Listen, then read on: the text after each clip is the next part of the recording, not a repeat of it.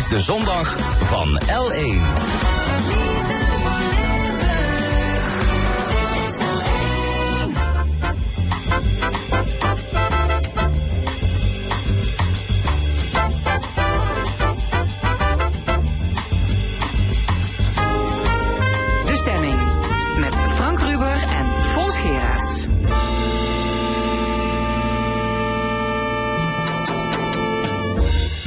Goedemorgen, welkom bij de stemming. Vandaag met de volgende onderwerpen.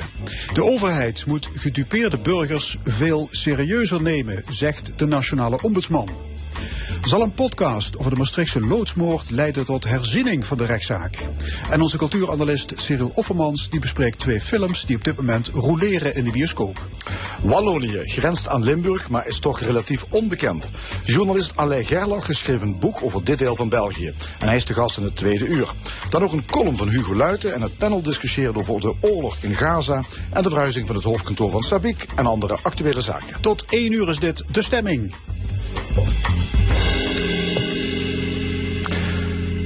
De nationale ombudsman maakt een tour door Nederland en deze week deed hij Limburg aan. Hij wil van de burgers horen welke problemen ze tegenkomen als ze te maken krijgen met de overheid. Ook bracht hij een rapport uit. Herstel bieden een vak apart. En daarin krijgt de, krijgt de overheid er flink van langs. Want er wordt te weinig geluisterd naar gedupeerden van bijvoorbeeld overstromingen, corona en de Q-koorts. We gaan erover praten met Vanessa de Rond, wethouder van Meersen, Rob Bedo, hij is letselschadeadvocaat, en Henk Koort. En hij werkte jarenlang met de giftige chroom 6 verf. Welkom alle drie. Uh, Vanessa de Rond, om met u te beginnen. Uh, de ombudsman was dinsdag in uw gemeente, Meersen. Hij sprak in uh, Geulen met slachtoffers van de overstromingen van twee jaar geleden. U was erbij? Ja, daar was ik bij inderdaad. Hoe gingen die gesprekken?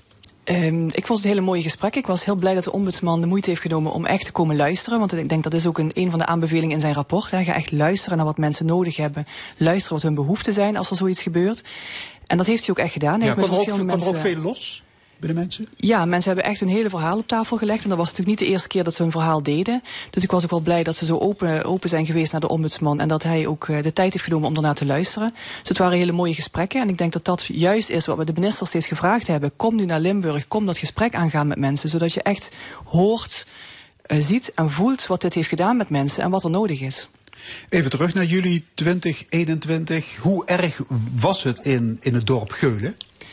Uh, ja, de ombudsman was in Westbroek, is een onderdeel van Geulen. En daar heeft het water uh, bij de meeste mensen ongeveer een meter hoog gestaan in de woonkamer. En echt meerdere dagen. En uh, dat een stukje verder ligt de visvijver. Dus die, die dode vissen die hebben overal door de kamer gezwommen. Dus mensen hebben echt hun, hun, hun hele huis was een één grote rotzooi. En die hebben hun huizen helemaal opnieuw moeten opbouwen. Van, van onder ja. af aan. En het hele gebied was watersnood, hè? Ja, het hele gebied water. Bunde, Brommelen, ja. buurgemeente Valkenburg natuurlijk. Ja. premier Rutte die kwam het rampgebied bezoeken. Ja. En die zei toen alle gedupeerden worden ruimhartig gecompenseerd. Ja. Heeft de minister-president dat waargemaakt? Nee, dat heeft hij zeker niet waargemaakt. En dat is ook wat je hoort als je met, uh, met mensen spreekt in het gebied. Die, dat, dat de ruimhartige compensatie, dat is bij iedereen blijven hangen. Dus mensen hadden ook zoiets van, nou, ik, ik vertrouw erop. De Nederlandse overheid, die kun je in het algemeen toch, uh, toch vertrouwen. En daar uh, ga ik vanuit dat ik ruimhartig gecompenseerd word. Dus ze zijn vlucht aan de, aan de slag gegaan met het opruimen van hun, hun rotzooi. Om een huis weer op te bouwen. En achteraf blijkt dat ze met tienduizenden euro schade zijn blijven zitten. Heel veel mensen zitten in de schulden. En dat is ook het, uh, ja, het, het verrangen van dit verhaal. Dat dat mensen een andere belofte gedaan is dan wat, wat is waargemaakt. Ja, de ombudsman die zegt, je moet geen hoge verwachtingen wekken. Ja. Want als die niet worden waargemaakt, dan maak je het alleen maar erger. Dan worden de bewoners bozer en bozer. Ja, precies. Dat, dat is ook hier gebeurd? Ja, ik denk dat dat hier gebeurd is. En dan zie je ook dat uh, het lastige is dat ook daarna met de minister is gesproken van kun je nog iets doen? Kun je nog een stapje extra zetten voor onze inwoners? Een stukje erkenning bieden dat het, uh, de belofte die gedaan is, dat die niet volledig is waargemaakt. En dan merk je ook dat ook dat weer heel moeilijk is voor, uh, voor een ministerie, voor een, um, voor een regering. Uh, omdat ze vastzitten in het, in het huidige systeem waar ze, waar ze in werken. En van daaruit denken aan, aan compensatie. En dan weer op dezelfde manier gaan compenseren als hoe ze het de eerste keer bedacht hebben. En dat is niet wat mensen behoefte aan hebben. Een van de aanbevelingen van dat ombudsmanrapport is... overheid ga beter luisteren naar gedupeerden. Maak persoonlijk contact. Ambtenaren uh, ja, die moeten weten wat de burger nodig heeft. Wat mm -hmm. vindt u daarvan? Ja, dat, dat onderschrijf ik helemaal. Dat is heel herkenbaar. En dat is ook de aanpak die we in Meersen gedaan hebben. We hebben echt mensen de wijk ingestuurd. We hebben meteen containers neergezet voor mensen. Er is een hele hoop burgerkracht ook op gang gekomen. Mensen hebben elkaar geholpen, allerlei vrijwilligersorganisaties. Maar we hebben ook als overheid um, schade-experts, of in ieder geval uh, verzekeringsexperts ingezet om mensen te helpen met hun, hun proces richting verzekeraar. Dus echt geluisterd naar wat mensen nodig hebben en daar hebben we op ingezet. Maar wij hebben natuurlijk maar een beperkte mogelijkheid als gemeente. En als het gaat om de echte schadevergoeding die vanuit de WTS gekomen zou moeten zijn, ja, daar hebben wij weinig invloed op gehad. Ja, die, die is weinig soepel verlopen, hè, om zo ja. te zeggen, de hele schadeafhandeling. Is er wantrouwen in het spel? Absoluut, absoluut. Dat hoorde je ook in de gesprekken die de ombudsman dinsdag met, met de inwoners had. Zij, zij gaven ook aan, het vertrouwen in de overheid is volledig, uh, volledig dus weg. Dus de overheid denkt dat de burger de boel flest? Uh, ik denk dat de overheid uh, hun systeem op die manier heeft ingericht dat ze um, er zeker van kunnen zijn dat er weinig gefraudeerd gaat worden. Dus ze hebben het zo ingericht dat het zo strikt is dat er geen misbruik van gemaakt kan worden, maar dat dus uiteindelijk ook mensen niet geholpen worden. Ja, de ombudsman zegt deze week in de Volkskrant, gedupeerden gaat het niet alleen om geld, ze hebben behoefte aan erkenning, ze willen ja. worden gehoord. Ja, heel herkenbaar. Ik denk dat dat is precies wat ik ook de minister iedere keer gevraagd heb. Zet nu nog een stapje extra om te erkennen dat de, wat deze mensen is aangedaan, wat ze hebben meegemaakt, een enorme traumatische gebeurtenis. En erken dat door nog een stukje financiële tegemoetkoming te bieden, waarmee je ze, um, ja, je zult ze nooit helemaal schadeloos stellen, maar in ieder geval de erkenning geeft uh, dat het heel heftig is wat ze hebben meegemaakt en dat je dat ook ziet in Den Haag. Ja. Henk Koort, u bent slachtoffer van uh, Chroom 6. Ja. Dat is een, uh, ja. een, bestanddeel in een verf. En daar heeft u mee gewerkt bij Defensie. Ja. Uh, u bent daar ziek van geworden. heeft, bent moeten stoppen met werken. Ehm, klopt het wat de ombudsman zegt voor u... dat het niet zozeer om geld gaat, maar om erkenning? Het gaat natuurlijk om een stukje erkenning, zeker. Maar het gaat natuurlijk ook op een gegeven moment naar het financiële wat je de afgelopen jaren misgelopen hebt. Ja, u bent behoorlijk wat geld misgelopen. Ja, goed, je hebt een heel, een heel stuk inkomsten uh, minder. En ja, dat betekent dus ook dat je pensioenopbouw een stuk lager is. Ja, en dan hebben we het niet over een paar duizend euro. Nee, dan hebben we het echt wel over veel geld, ja. Ja, en wat heeft u aan de schadevergoeding gekregen? Mag ik dat vragen? Ik heb nu in totaal heb ik uh, ook weer zo'n ruimhartige tegemoetkoming van Defensie. Uh, heb ik 23.000 euro gekregen. Met pijn en moeite. Want ik, ik uh, dien de eerste keer een claim in voor de slokdarm en ik kreeg 7.500 euro. De tweede claim die ik indiende voor mijn COPD en mijn astma, die werd afgekeurd. En dan ben ik met Mr. Bedo bij het APP geweest en toen kreeg ik 50%, omdat ik al de eerste gehad had. Ja. En zo uh, regelt Defensie dan zijn ruimhartige ja, en u, erkenning. Ja, en u noemt, uh, noemde u al een aantal ziektes uh, die u allemaal heeft opgelopen. En dat komt door het werken met Chrome 6. Ja absoluut. Ja, dat was, een, dat was in opdracht van Defensie dat u dat gedaan heeft. Dat was een opdracht van Defensie, ja. Ja, en wat, wat vindt u ervan? Ik bedoel, is er iemand bij u geweest, van, is er een ambtenaar geweest, iemand van Defensie die eens met u gesproken heeft wat er gebeurd is? Ik heb, uh, voordat Barbara Visser uh, wegging, heb ik met Barbara Visser, staatssecretaris, heb ik met de staatssecretaris uh, persoonlijk gesproken in Schinnen. En voor twee of Tweeënhalf jaar geleden is Christophe van der Maat is bij mij bezoek geweest. Ja, wat doet dat als uh, iemand langskomt om dat te vragen? Ja, de minister Bedoel mocht er niet bij zijn. Want uh, dat, ze wouden het niet juridisch maken. Maar dan plotseling komen zo mensen bij je op bezoek. En dan staan ze met drie man voor de deur. Nou ja, goed, ik heb, ze stelden zich voor en ik heb aan die andere mensen gevraagd: wie zijn jullie eigenlijk? Ja, we begeleiden de staatssecretaris. Ja, dat is niet de afspraak. Ja, u had liever uh, vier ogen. Kijk, als minister Bedoel er niet bij mag zijn, dan uh, vind ik dat die andere gasten er ook niet bij moeten zijn. Ja, ja. Uh, maar ja, wordt dat niet geholpen hoor. Ja, Rob Bedoel, minister Bedoel, die zit wel hier aan tafel. U bent uh, letselschadeadvocaat. Uh, dit is één verhaal van een slachtoffer, uh, maar u, heeft, uh, ja, u krijgt heel veel slachtoffers, niet alleen van Grom 6, maar ook van andere ja, rampen die mensen overkomen. Ik heb inderdaad enige ervaring met slachtoffers. We begonnen bijvoorbeeld met de vereniging Geen Uitbreiding Vliegveld Beek. Ik heb ook wat mensen gehad die uh, in stroomgebieden en uh, ondergelopen kelders en huizen uh, wonen. Ja, wat, wat, wat, wat, wat merkt u gewoon ja. zes slachtoffers. Ja, wat, wat merkt u van de opstelling van de overheid? Hoe zou u u willen omschrijven? Ja, misschien een algemeen verhaal, maar ik weet niet of daar nou ruimte voor is. Maar uh, eigenlijk in grote lijnen functioneren overheden helemaal niet. In mijn 44-jarige advocatenpraktijk heb ik daar eigenlijk ook geen enkele uitzondering op uh, kunnen ontdekken. Maar hoezo En functioneren hoe komt overheden dat niet? nou eigenlijk? Nou ja, ik denk dat eh, het eh, maatschappelijk eh, eh, leven, maar ook door de technologische ontwikkelingen, dat gaat als een stromende rivier heel erg snel. Overheden proberen zeg maar, dat water of die rivier zeg maar, te vangen in de regelgeving. En op het moment dat ze daar eh, na jaren mee klaar zijn, is die rivier verder en is die regelgeving achterhaald. Ja, dus de overheid loopt altijd achter de feiten aan. Ze lopen achter de feiten aan. De tweede oorzaak is dat ze veelal door eh, ja, toch wat, wat eh, onkunde ehm, hun adviezen uitbesteden aan derden. Bijvoorbeeld het bedrijfsleven, die sneller en ook verder is, veelal dan de overheid. En dat leidt ertoe dat de overheden hun kennis en kunde kwijtraken. Dus de, de vroegere kennis bij die overheden die begint te ontbreken door het voortdurend uitbesteden van moeilijkere onderwerpen aan derden. Ja. En dat gebeurt ook natuurlijk met die eh, schades. Dus overheden doen iets fout. Hè. Bijvoorbeeld, ze bouwen huizen in rivierbeddingen. Da- Dan nog onwetende dat er eh, zeg maar misschien wat meer regenoverlast komt. En als het dan komt, dan is dat eigenlijk te wijten aan het overheidsbeleid. En dat geeft ook reden tot compensatie. Die compensatie gaat dan meestal door middel van het inwinnen van adviezen van derden. Dat duurt heel erg lang. Dat is meestal de overheid dan ook nog wel welgevallig. En ehm, dat leidt dan ook wel tot het horen van mensen, maar dat is meer voor de bühne. Dat is voor, zeg maar, voor de schijn, want de overheden luisteren naar de adviezen van, van derden. En Ja, dat- zegt u dan ook dat eh, op het moment dat een staatssecretaris aan de deur staat bij meneer Koort, u zegt dat is eigenlijk voor de bühne? Dat is voor de bühne, ja zeker. En ze zijn natuurlijk bang ook voor de advocaat om die erbij te betrekken. Eh, Ja, U mag er niet bij zijn bij Ik zo'n mag gesprek. daar wel niet bij zijn. Eh, We hebben natuurlijk ook een procedure gehad. We hebben die gewoon, dat gewoon zes schandaal wel uiteindelijk gewonnen. Maar de afwikkeling wordt volstrekt gefrustreerd door een vierjarig onderzoek van het RIVM met 200 geleerden. Die hebben dan 12 miljoen euro gekregen om weerstand te bieden tegen mijn vordering. Eigenlijk zeg maar als, als plattelandsadvocaat.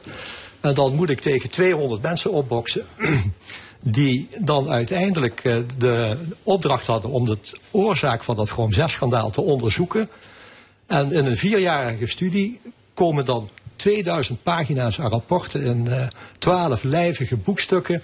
En wat eh schetst onze verbazing is dat ze de oorzaak van die Chrome 6 blootstelling eigenlijk helemaal niet hebben beschreven. Alleen maar een zeer oppervlakkige beschrijving met enkele geringe aandoeningen die dan worden vergoed. Ja, maar uiteindelijk heeft u de zaak wel gewonnen. Dat Grom 6. Dus je kunt wel Ja. zeggen, ja, het recht eh, staat, eh, staat overeind in dit Ja, als land. ik eerlijk gezegd, misschien dat ik er mijn eigen ruiten nu een beetje ingooi. Ik heb het weliswaar gewonnen, maar de afwikkeling, die schadeafwikkeling, die gaat zo onvoorstelbaar traag en moeizaam.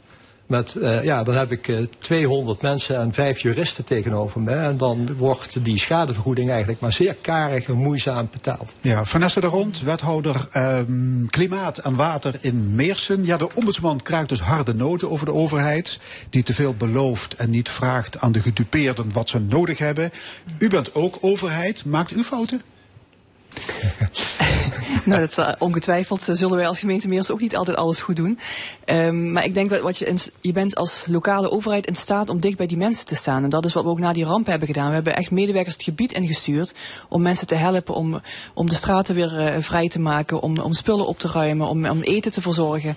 En dat kun je doen als lokale overheid. Dus hoe dichter je bij de mensen staat, hoe meer je kunt luisteren naar hun behoeften en hoe meer je daarop kunt inspelen. Oké, dus dit rapport is vooral bedoeld voor landelijke ambtenaren en bestuurders. En minder voor de lokalo's, want die weten het al hoe het moet. Nou, ze weten het niet altijd. Ik denk dat wij toevallig, ja, toevallig, we hebben in, in deze situatie hebben wij denk ik de juiste stappen gezet om echt met inwoners in gesprek te gaan. Maar dat zal ook niet altijd zo zijn en dat zal niet iedere gemeente doen. Nee, want dat is de vraag. Hoe, hoe moet dat dan beter omgaan met gedupeerden? Ja. Allemaal naar de hei voor een stevige bijspijkersessie?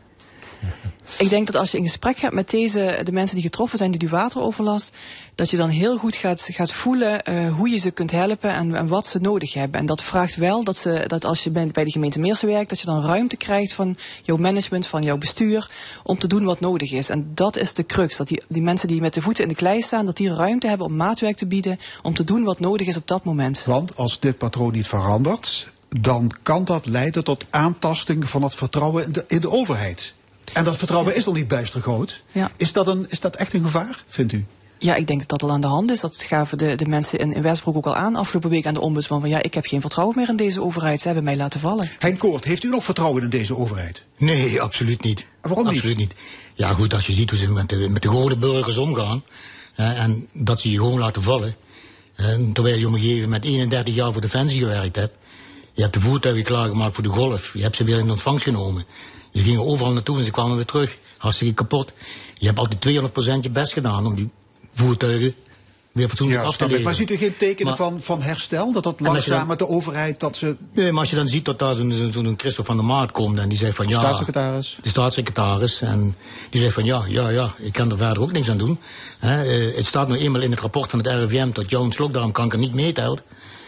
Wat eerst wel was.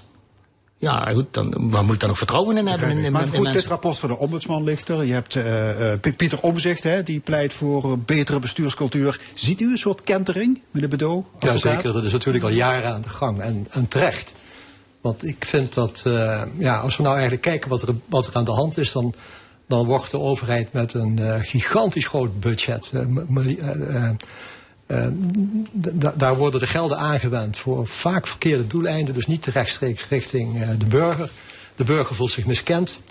Er is een bepaalde arrogantie, met name ook omdat bijvoorbeeld, eh, zoals ik zo even al zei, overheden laten zich adviseren door derden, intellectuele professoren op bedrijfsleven, en verliezen daardoor zelf de kennis. Maar de burger wordt daarbij eigenlijk alleen maar voor de bühne gehoord. En eh, de overheden die eh, luisteren dan naar degene die, eh, die zij dan ook opdracht hebben gegeven. En wiens woord men, wiens brood men eet, wiens woord men spreekt. Hè. Het is dus vaak zo dat ook de overheden het eerst naar die adviesraden luisteren en niet naar de burgers. Oké. Iemand nog een cri de coeur tot slot? Nou, bijvoorbeeld de, de toeslagenaffaire. Ja. Hè, dus daar- dat is eigenlijk, misschien is het toch wel wat interessant. Heel er is een tweedeling van fouten. Hè. Dus eerst worden er alom bijstandsuitkeringen uitkeringen verleend, ook aan bijvoorbeeld Oost-Europeanen. Dan wordt het ontdekt en dan komt er een enorme bureaucratie met onbenulligheden Mhm. die, die, die dan op de gewone burger maatregelen gaat eh, uitstorten die dan iedereen zeg maar benadeelt. Dus er zijn dat- dat- twee fouten. dat Het is het beginfout en dan het vervolg. En dat zie je dus heel vaak in al deze facetten. Zowel bij de overstromingen, bij de Chrome 6.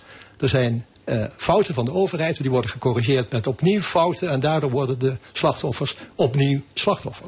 Hartelijk dank voor dit gesprek. Wethouder Vanessa de Rond, advocaat Rob Bedeau en oud-tankmonteur Henk Koort. Is de zogenaamde Maastrichtse loodsmoorden 2012 een gerechtelijke dwaling? De makers van de podcast Gereden Twijfel denken van wel. Ze dringen aan op heropening van de zaak. Nou, daar gaan we het zo meteen over hebben. Maar eerst Luca Bloem, de Ierse singer-songwriter, speelt zaterdag in het Parkstad Limburg Theater in Heerlen. En wij draaien alvast van hem Holding Back the River.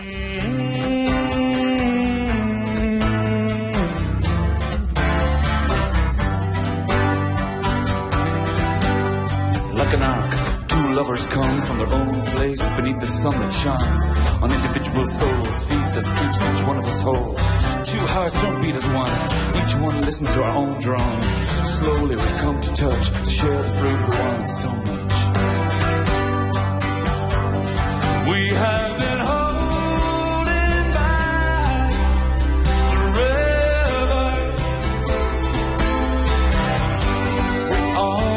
drowned before. The love has changed forever. It's taken prisoners no more. So we walk by the Grand Canal, a Dublin woman and a country pal, where the city is such a perfect place. Swans glide in total grace. Kavanagh sits in a morning dream and smiles at the familiar scene of your brown eyes, your red hair, your voice soft, your skin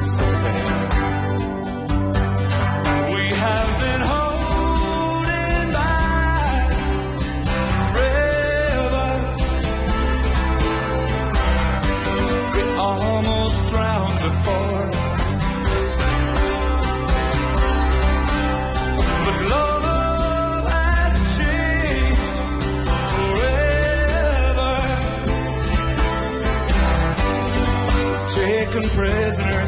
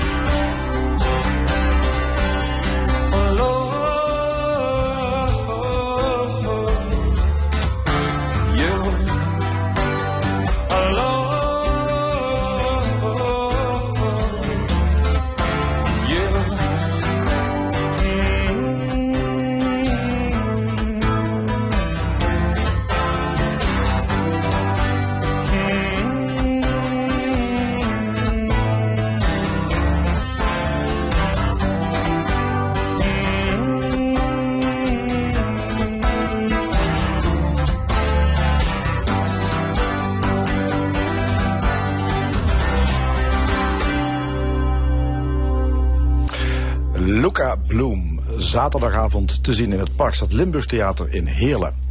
In 2012 is een Guido op gruwelijke wijze vermoord in een loods in Maastricht. Zijn vriend Antonio werd door de rechter veroordeeld tot 24 jaar gevangenisstraf en hij zit nu 10 jaar vast. Maar is Antonio wel de dader? Elf studenten hebben bijna een jaar onderzoek gedaan en hun conclusie, er is sprake van een gerechtelijke dwaling. De zogenaamde Maastrichtse loodsmoord moet worden herzien. We gaan erover praten met Robert Horselenberg. Hij is onderzoeker aan de Universiteit Maastricht. En Wilma Drijssen, en zij is hoogleraar straf- en procesrecht aan de Open Universiteit. Goedemorgen, allebei. Morgen. Eh, ja, de NRC heeft een zevendelige podcast gemaakt van dat studentenonderzoek Robert Horselenberg. Dat is spannende radio geworden. Ja, leuk hè? Ja. Het is ook heel, een heel leuk project en het is voor studenten ook ongelooflijk leerzaam. Ja, maar het is een project van de Universiteit Amsterdam. Maar jullie zijn toch in de tijd begonnen met gereden twijfel? Yes, jaar of twintig geleden? Ja, ja, ja. Het, is, het is ooit begonnen met de Schiedammer Parkmoord, eh, wel aan Amsterdam, hè, aan de VU. En toen eh, we hebben we het hier in Maastricht voorgezet toen Peter van Koppen hier hoogleraar was. En, Ja. eh, dat hebben we jaren gedaan. Dus het is overgenomen door... eh, En nou, ja, en toen ging anderen. Peter eh, met pensioen en Oh, toen heeft hij gezegd, ik neem het mee terug naar de VU. Oké, Ja. ja. Ehm, dat project houdt in dat studenten afgesloten rechtszaken over ernstige delicten onderzoeken. Ja. Omdat in de loop der tijd twijfel is ontstaan? Omdat er misschien altijd wel twijfel heeft gestaan, maar in ieder geval omdat eh, de, de veroordeelde eh, zegt van ja, ik, ik, ik heb het niet gedaan. En nou Maar, het- maar zegt dat niet iedereen? dat zegt nou nee hoor, sommigen zeggen ook echt wel, ik heb het wel keihard gedaan. Maar in dit soort gevallen zie je wel van nou, als je zo vast gebeten hebt eh, in, in, in ik heb het niet gedaan, daar zit vaak wel wat grond in, in het dossier ook. En dan vragen wij ook vanuit het project stuur dat dossier maar eens op. En waarom is nu die Maastrichtse loodsmoord uit 2012 onder de loep genomen? Het, gaat in, eh, in de volgorde van aanmelding. eh, en, en, en of er wel wat bot Dus op die zit. veroordeelde heeft een brief gestuurd Ja. van... dames en heren, onderzoek mijn casus, want er Ja. klopt niks van. Ja, en dan vragen we in eerste instantie, stuur even het vonnis en het arrest op. En ook het, eh, de, de pleitnoten van de advocaat. Hè. Wat heeft hij allemaal bepleit ter zitting. Ehm, en dan wordt daar een selectie op gemaakt van ja, er zit wel wat in. Of nou ja, meneer roept het wel, maar dit is gewoon absoluut een, Ja. een, een goede veroordeling. En in die podcastserie is te horen wat die elf slimme studenten een jaar lang aan het doen zijn. Eh, ik wil een fragment laten horen uit die eerste aflevering. Toen we te horen kregen om welke zaak het ging, was dat natuurlijk een heel leuk moment. Omdat we daar heel erg op zaten te wachten tijdens de meeting. Maar het waren wel gelijk ook best wel gruwelijke details. Dus een, eh, een jonge man die eh, waarschijnlijk mishandeld was. En vervolgens ook eh, deels in brand gestoken. Eh, dus dat was ook wel weer heftig om te horen. En we wisten ook wel van oké, dat gaan we nu allemaal lezen in de komende weken in het dossier. Het is soort van moeilijk voor te stellen dat dit zeg maar niet gewoon make-up is en zo, maar Ja, dat het gewoon echt, gewoon echt is. Ja, vooral bij ook een verbrandingszaak is, zijn de foto's natuurlijk echt niet prettig. En is dan alleen nog in zwart-wit? Ja, ik eh, vind het echt heel heftig. Zeg maar niet in de zin dat ik het niet aan kan hoor, maar het is gewoon de eerste keer dat je dit niet op tv ziet of in een krant of iets, maar dat je het echt daadwerkelijk in je handen hebt. Zoals die foto's, ja. Dat maak je niet mee als student zijn. Dus dit is gewoon echt een unieke kans. Om dus met een echte zaak bezig te zijn. Het is gewoon ja, echt wel heel gaaf. Ja. Antonio kreeg dus 24 jaar gevangenisstraf vanwege de gruwelijke moord op zijn vriend Guido in diens gehuurde loods in Maastricht. Het waren allebei bekenden van de politie. Antonio is veroordeeld omdat zijn DNA is gevonden op de plaats delict. Maar ja, dat is niet zo vreemd, want hij woonde ook af en toe in die loods. En hij zou de moord aan twee vrienden hebben opgebiecht. Nou, die studenten hebben die getuigenverklaringen uitgevlooid. En wat blijkt? Bij de een wel en bij de ander niet. Dus de rechter is meegegaan in het verhaal van één van beide getuigen, Robert Horselenberg. Ja. Hoe vreemd is dat? Nou ja, het, eh, kijk, de rechter heeft twee dingetjes die hij moet overwegen. Eén, is er voldoende bewijs? En is dat eh, mooi wettig? daar, daar, kan Wilma veel meer Ja. over zeggen. En het andere is de overtuiging. Er moet ook de overtuiging zijn. En waar bijvoorbeeld in Amerika heet Beyond Reasonable Doubt, eh, heet het, hè, gereden twijfel. Bij ons is het de overtuiging. En die overtuiging, ja, dat is een persoonlijke opvatting. En nou kan het zo zijn dat je zegt, nou, ik geloof getuige X meer dan getuige Y.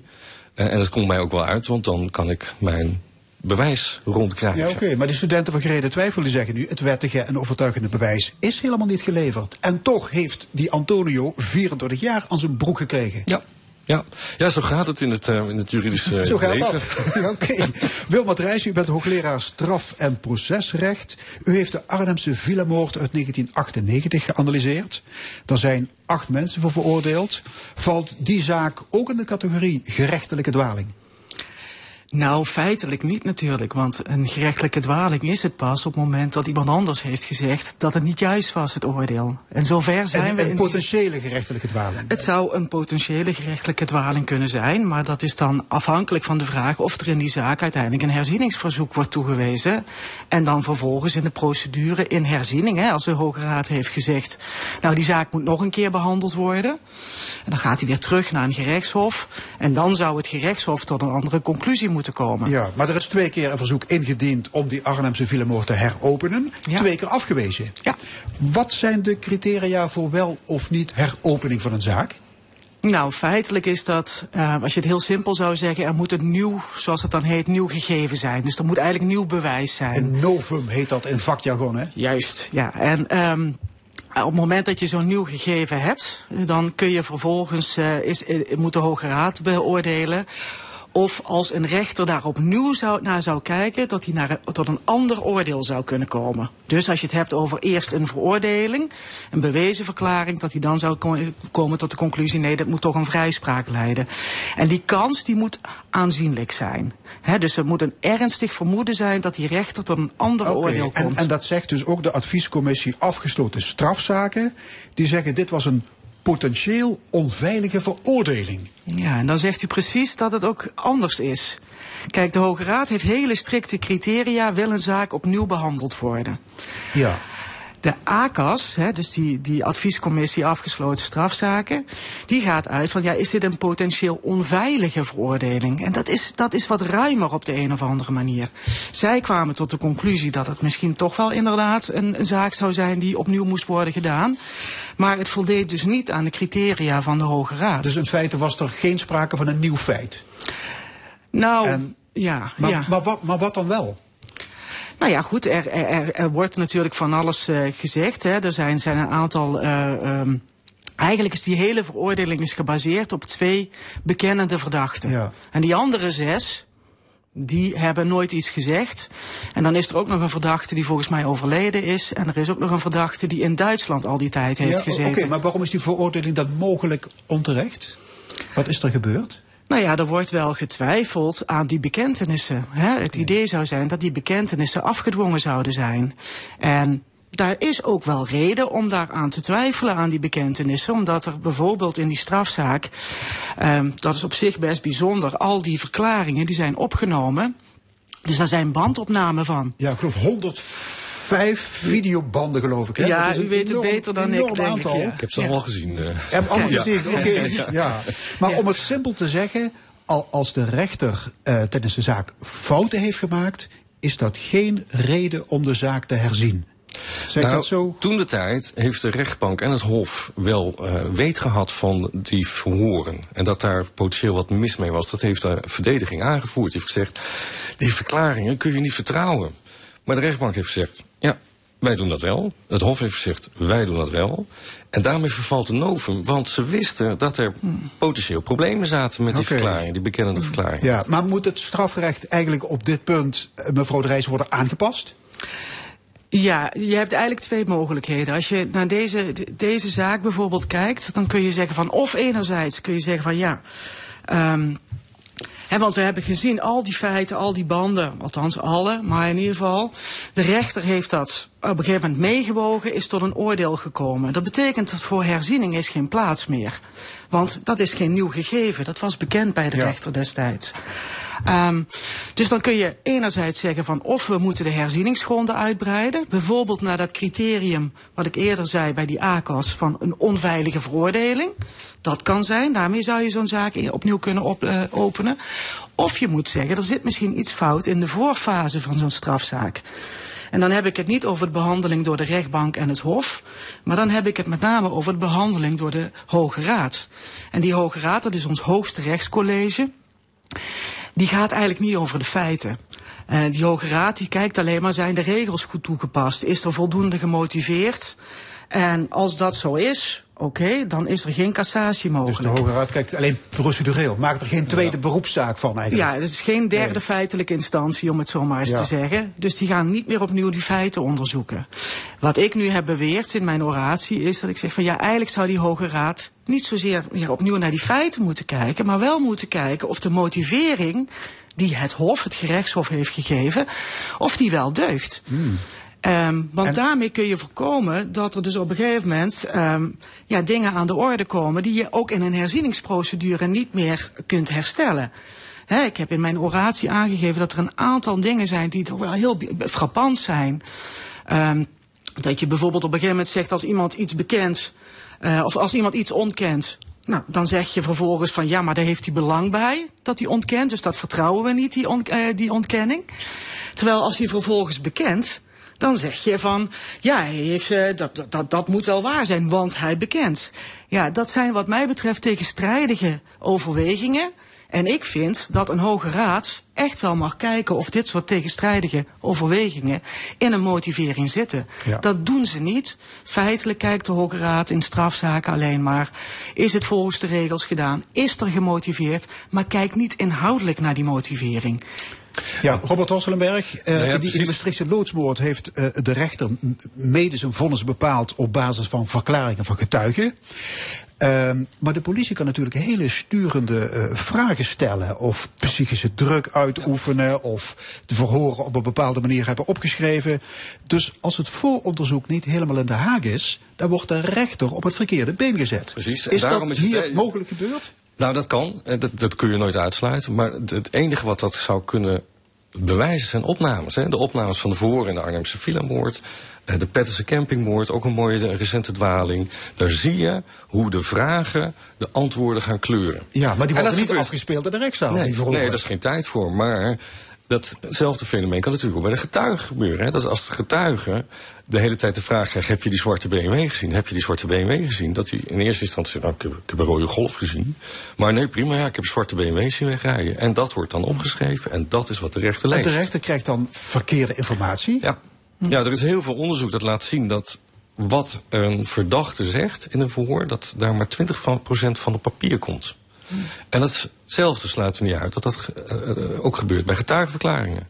Terwijl dat juist hele cruciale dingen zijn waar rechters heel erg op varen. Ja, en speelde. Ja, speelde ook dus bij de Arnhemmer Villamoord. Hè. De recherche is ook verdacht, u zei het al, onder zware druk hebben gezet. Ja, dat is een mooi En- voorbeeld dat je, dat je op een gegeven moment ziet dat eh, volgens mij moet het uiteindelijk een blauwe golf zijn. En volgens mij eh, verklaart de verdachte van alles, verschillende merken en verschillende kleuren. En uiteindelijk komt hij op die blauwe golf uit. Nou, dat zie je niet in het proces verbaal, maar dat zie je dus wel in die opnames inderdaad. Ja, want er is een driedelige televisieserie van gemaakt, we allemaal kunnen, kunnen zien. Ja. Dus er is eigenlijk tegenspraak nodig. Ja. Maar is daar niet de advocaat voor? Zeker wel. Maar dan moet hij wel op tijd ook in het proces worden meegenomen. Nu komt de advocaat pas aan het werk als al het werk bij de opsporing er al op zit. Maar die Als advocaat heeft zegt- toch die videobanden toch ook allemaal bekeken? Ja, ja, maar dan is het kwaad al geschied, hè? Eh, er is al. Kijk, er, er wordt een plaatje geschetst in dat dossier, in dat procesdossier. Dat plaatje is Fons heeft het gedaan. Ik gebruik jou even als voorbeeld. Mhm. Fons heeft het gedaan. En kijk, Fons heeft ook bekend. En er zijn getuigen die zeggen... we hebben Fons zien wegrennen van de plaatsdelict. Nou, dan kan jij als advocaat wel aankomen en zeggen... ho, ho, ik heb eens even die verhoren van Fons zitten bekijken. Daar is een probleem. Ja. Je staat 10-1 achter, hè? Tegen de tijd dat je dit kunt gaan zeggen. En dat krijg je niet zo 1, 2, 3 rechtgebreid. Waar je veel bewuster van moet zijn, is van... zet die advocaat van het allereerste begin mee in ook het spooranalyse. Welke sporen gaan we inzenden naar het NFI? Welke sporen gaan we niet inzenden? Ehm, maar ook, nu zit de advocaat bij de verdachte verhoren. Maar die advocaat moet wel weten waar hij op moet letten. De politie moet beter worden opgeleid om te voorkomen dat ze gaan, gaan, eh, druk gaan zetten... en sturende vragen gaan stellen aan de verdachte. Al dat soort dingen hebben we nodig om aan de voorkant... mooi schoon bewijs aan te leveren voor de rechters. Is in beide zaken sprake van tunnelvisie? Zijn alternatieve scenario's te weinig of niet onderzocht door politie en justitie? Ja. ja. Wilma Drijssen?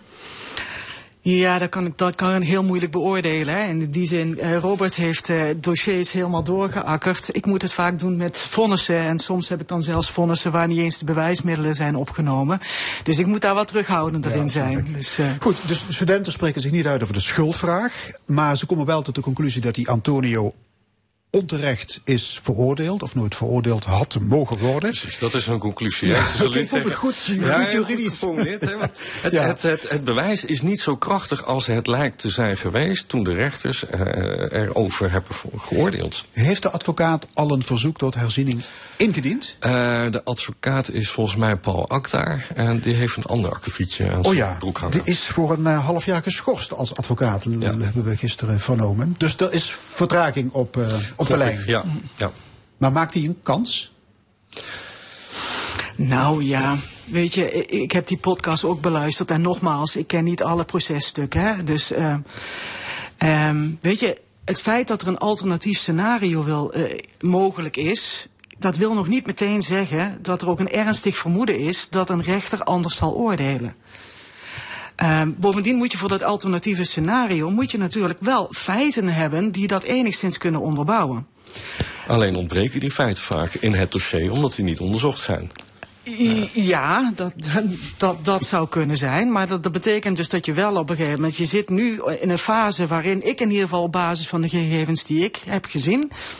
denk ik van, nou ja, zover zijn we nog langer niet, eerlijk gezegd. Maar goed, Hè, en maar het gaat wordt- om een ernstig vermoeden, hè, dat een rechter anders zou oordelen.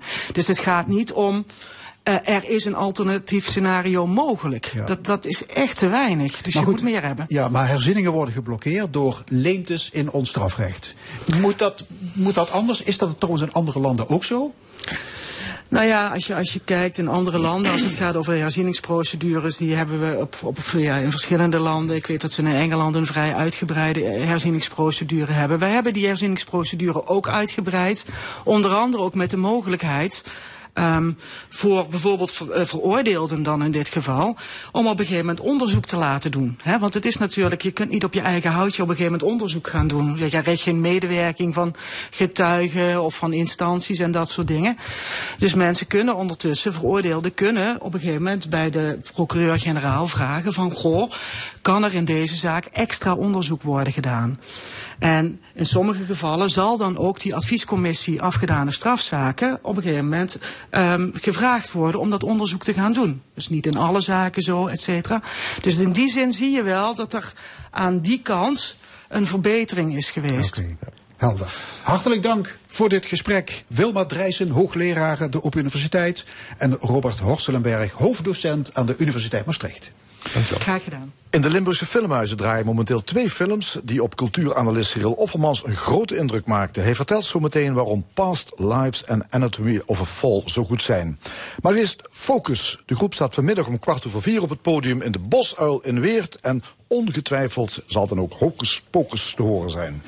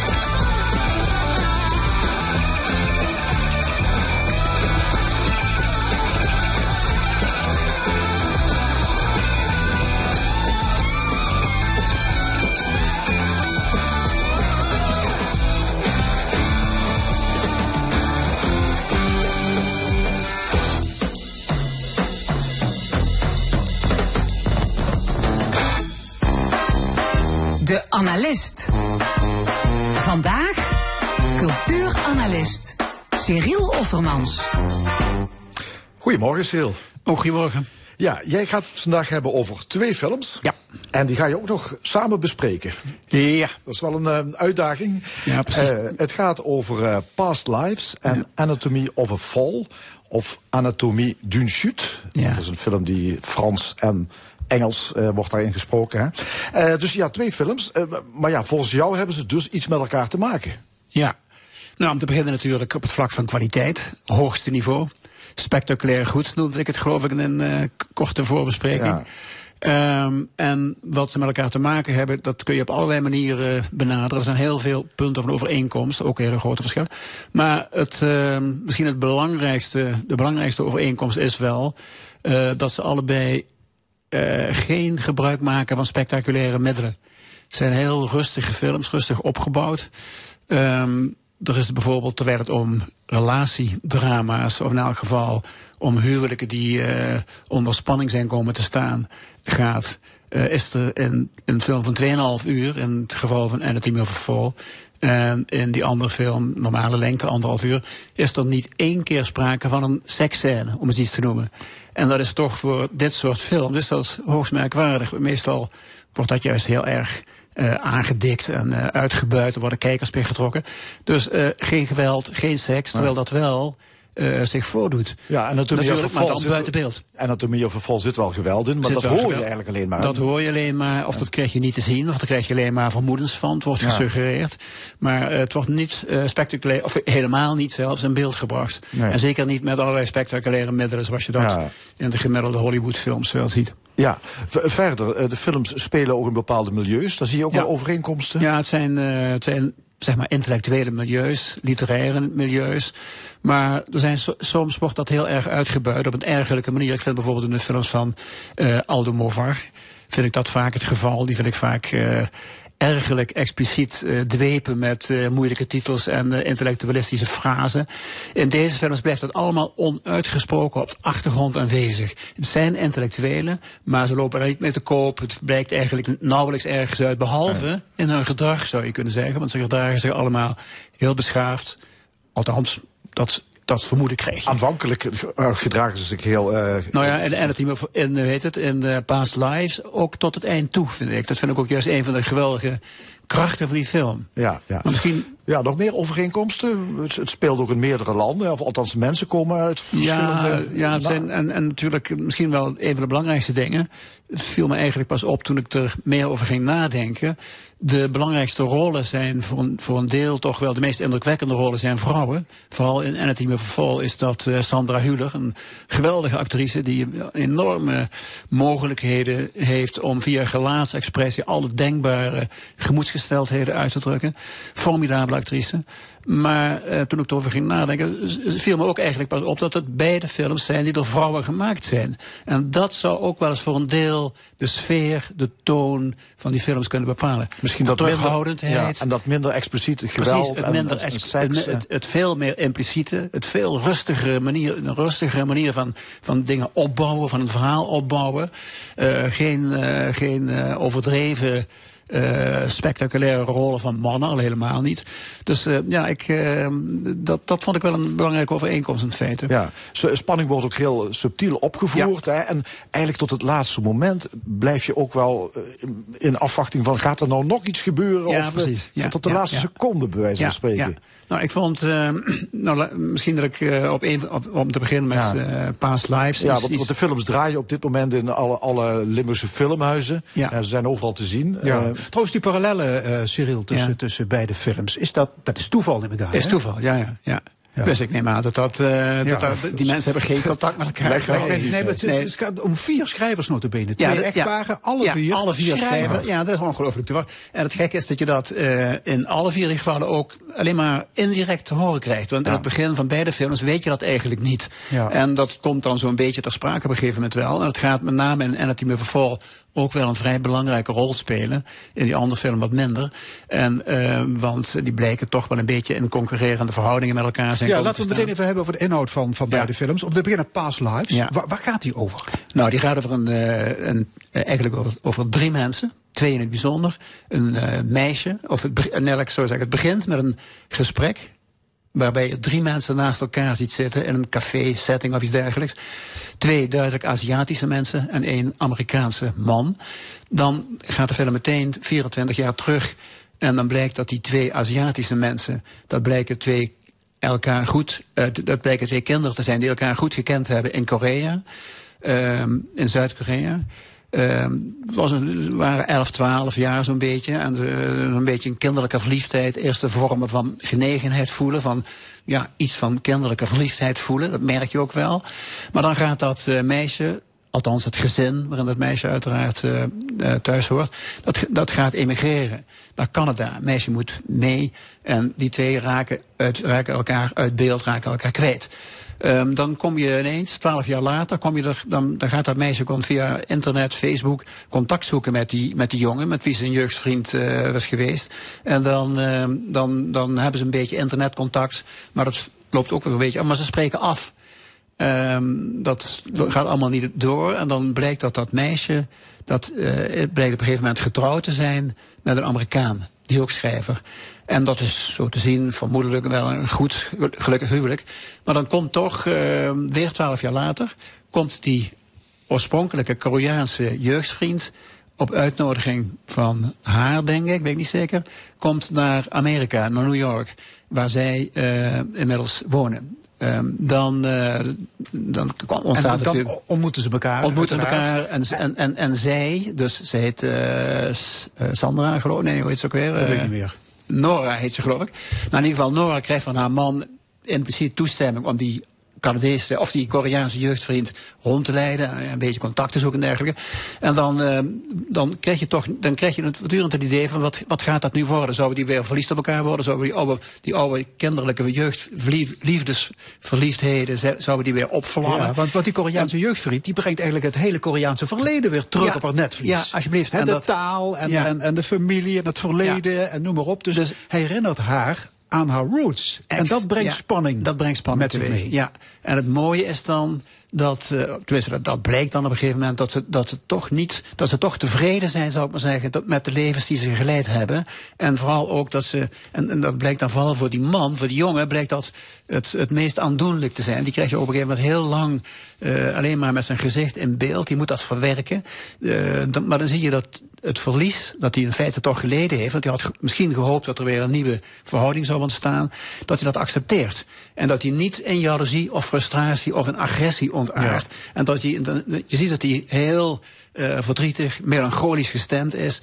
Uh, maar je zou een, een, een toonbeeld van zelfbeheersing en dus ook een toonbeeld van beschaving kunnen noemen. Dat hij niet in frustratie en in agressie uh, opvliegt. En dat geldt ook voor die voor het meisje, voor die vrouw. Die blijkt ook haar, uh, die heeft natuurlijk ook in zekere zin iets verloren. Die heeft ook een levensmogelijkheid afgekapt en niet opnieuw opgepakt. En blijkt daar ook tevreden, een zekere vrede mee te hebben. Uh, ze is natuurlijk ook al verdrietig als die jongen dan weggaat. Barst ook een huilen uit, moet dat verwerken. Maar al, het is eigenlijk in alle gevallen zo dat ze hun leven zoals ze het geleid hebben... Uh, met verschillende mogelijkheden die ze gehad hebben... die ze niet hebben uitgewerkt, zou je kunnen zeggen. Maar dat ze daar vrede mee hebben. Ja. En dat is het, maar dat, misschien maar goed ook, want anders zou de film ook wel wat zijn geëindigd. Ja, waarschijnlijk wel. Ja. Goed, we gaan naar die andere film, ja. Cyril. We hebben nog maar even. Uh, Anatomy of a Fall. Uh, ja, het is, het is geen hoe done het, nee. maar wel een, een psychologisch relatiedrama verpakt ja. als rechtszaak. Wat is er gebeurd? Ja, wat is er, niet, niet zozeer hoe dan, ja, toch wel hoe dan. Het, het, er is sprake van een uh, lijk, al meteen in het begin. Dus wat dat betreft denk je, het is een klassieke thriller. Um, een, een, jongetje vindt ergens in, de, in, een, in een sneeuwachtige, alpenachtige omgeving een lijk, blijkt het lijk van zijn vader te zijn. Um, wat is er gebeurd, is de vraag. Is die, is die man uh, verongelukt? Is hij vermoord? Is, blijkt op een gegeven moment een mogelijkheid. Heeft hij zelfmoord gepleegd? Nou, dan krijg je een hele uitgebreide, lange ontwikkeling waarbij alle mogelijkheden worden doorgeploegd. Um, en in die, in die fase komt op een gegeven moment het kind dat, uh, denk ik, uh, pas een jaar of elf is. Uh, en die, een, die is bijna blind, die is, in ieder geval sterk visueel gehandicapt. Dat kind gaat een hele nadrukkelijke, belangrijke rol spelen in het proces dat beetje bij beetje de hele geschiedenis ontrafelt. En dan, ontstaat er in dat kind, dat is ook dat is een zeer ontroerende, ik vind het zelfs een hartverscheurende scène, dat kind raakt in een enorm loyaliteitsdilemma. Voor wie moet hij kiezen? Uh, hij blijkt dan toch gewoon zo, zo, eerlijk mogelijk te vertellen wat er gebeurd is. Ik zal niet precies gaan verraden wat dan de conclusie is. Maar het is in ieder geval een, een, een, een hoogst dramatische ontwikkeling die zich dan voordoet.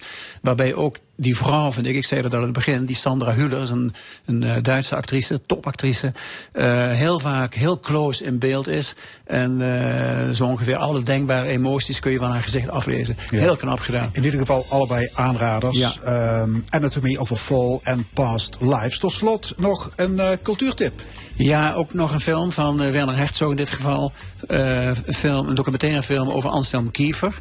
Die, uh, zoals je misschien weet, in Voorlinde op het ogenblik een hele grote expositie heeft. Kiefer is een, een van de belangrijkste naoorlogse Duitse beeldende kunstenaars. Nou ja, en dat, die film is natuurlijk heel boeiend. Ga dat, dat zien. Anselm. En ja, vooral in 3D.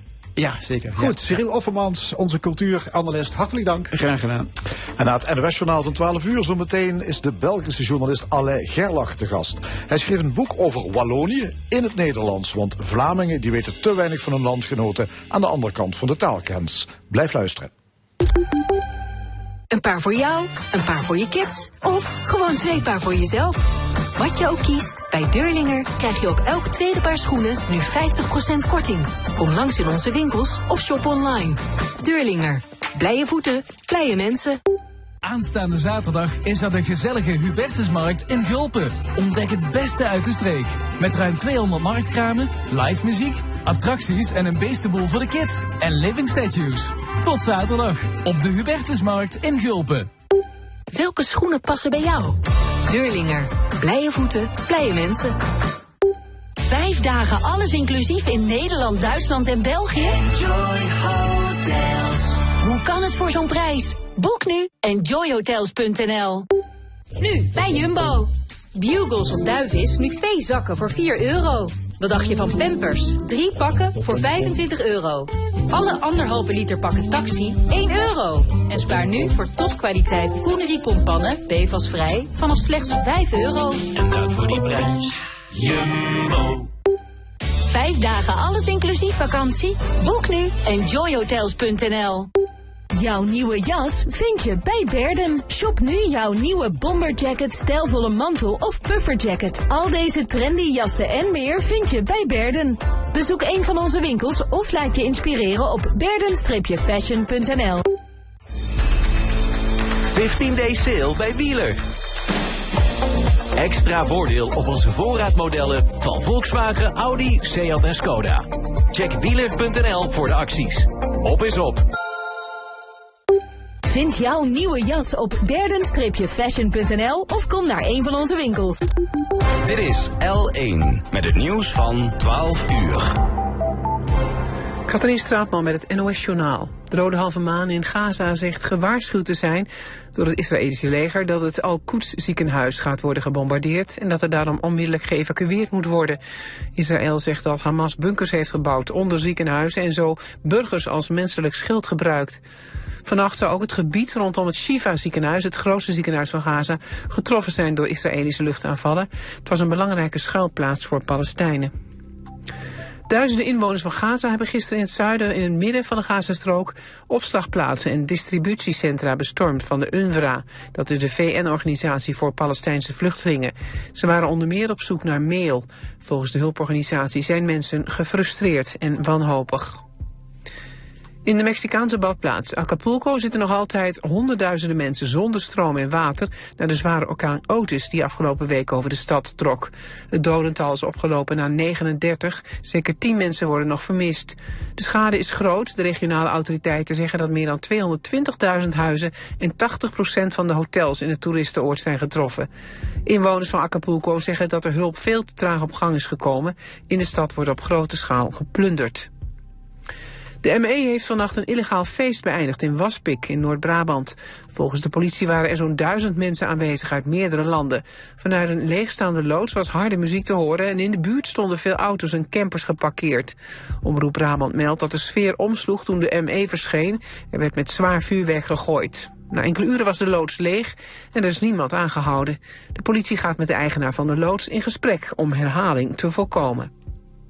Het weer in het noordwesten buien, op andere plekken af en toe zon. Vanmiddag neemt de kans op buien overal toe en vooral in het midden en zuiden is dan ook onweer mogelijk. Verder kunnen lokaal zware windstoten voorkomen. De temperatuur ligt zo rond de 15 graden. Morgen zonnige periode en tot de avond grotendeels droog. Dit was het NOS Journaal. Het is Red Week bij Mediamarkt. Jij wil meer stappen, meer foto's, meer volume voor minder? Let's go. Kies uit onze scherp geprijsde apparaten, nu bij Mediamarkt. Tuingereedschap waar je blij van wordt. Frisse groentechniek, het beste voor buiten. Nu bij Mediamarkt, de TCL 55 inch QLED TV voor 699 euro. De keuken en badkamer. Ze vormen het hart van je huis. Maak het thuis. Met Aarts Keukens en Badkamers. Kies uit de mooiste en energiezuinige trends. Onze montagedienst doet de rest. Welkom thuis bij Aarts Keukens en Badkamers in Born. Helemaal los bij Ethos. Knallend veel voordeel. Zoals alle L'Oréal Paris en Maybelline 1 plus 1 gratis. Kom snel naar de winkel of shop op ethos.nl. Op zoek naar de perfecte badkamer? En volop keuze? En de mooiste merken? En uitsluitend de beste materialen? En vanzelfsprekend de beste installateurs? Kom naar Bad Body. Maak een afspraak op badandbody.nl en het genieten kan beginnen. Dat is de N van Bad Body. Ga naar Technisch Bureau Aarts in Borren. Dit is de voicemail van Tina. Ik ben momenteel niet beschikbaar. Ja, winkelen kan altijd. Zelfs aanstaande zondag van 1 tot 6 uur. In een van de grootste overdekte winkelcentra van Duitsland. Met meer dan 200 winkels. Bij Lienbekkerplatz in Essen. Dit is de zondag van L1.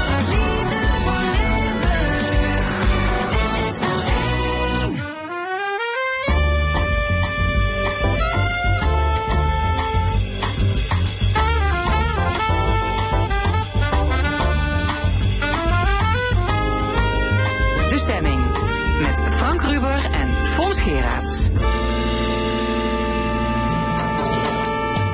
Opnieuw welkom bij De Stemming, het interview- en discussieprogramma van L1 Radio. En wat kunt u het komende uur allemaal verwachten? Om half één dan discussieert het discussiepanel over de toekomst van Sabik en de oorlog in de Gazastrook.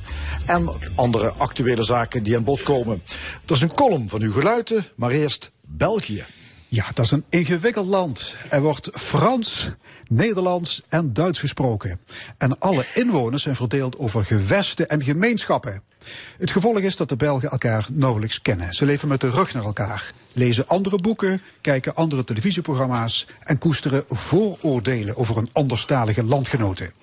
Kortom, Walen en Vlamingen begrijpen elkaar niet. Journalist Alain Gerlasje schreef daarom het boek Het Verhaal van Wallonië, bestemd voor Vlamingen. Gerlasje is onze volgende gast. Ja, welkom.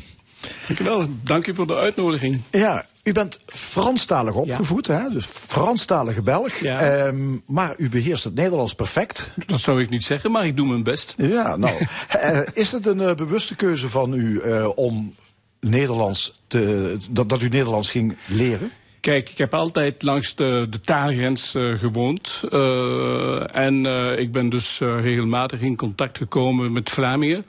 En ja, ik had eh, interesse voor talen. Ik heb ook Engels gestudeerd, ook een beetje Portugees, eh, ook een beetje Duits. Ehm, maar het was eh, een unieke opportuniteit om rechtstreeks in contact te komen met, met Vlamingen. En eigenlijk zijn er niet zoveel Walen die, die die kans hebben. Nee, of die de kans nemen. Of die de kans nemen, inderdaad. Ja, het is Ja. een kwestie van opportuniteit, maar ook van, van wil. Ja. Heeft u een ander eh, Vlaanderen ontdekt omdat u de taal kent? Ik heb de indruk dat ik eh, het echte Vlaanderen heb ontdekt. Dus eh, door rechtstreeks in contact te komen met, eh, met Vlamingen al, ja, al heel lang. Hè. Toen ik op school ging, waren er, dat was een Franstalige school, maar er waren al een paar Vlaamse leerlingen. Daarna heb ik nog in Leuven gestudeerd, dus een, een Vlaamse stad. Ehm, en daarna ben ik nog in contact gekomen natuurlijk met collega's journalisten, vooral van, van Ja. de Want VRT en RTBF die, wo die, die, die wonen eigenlijk uh, samen.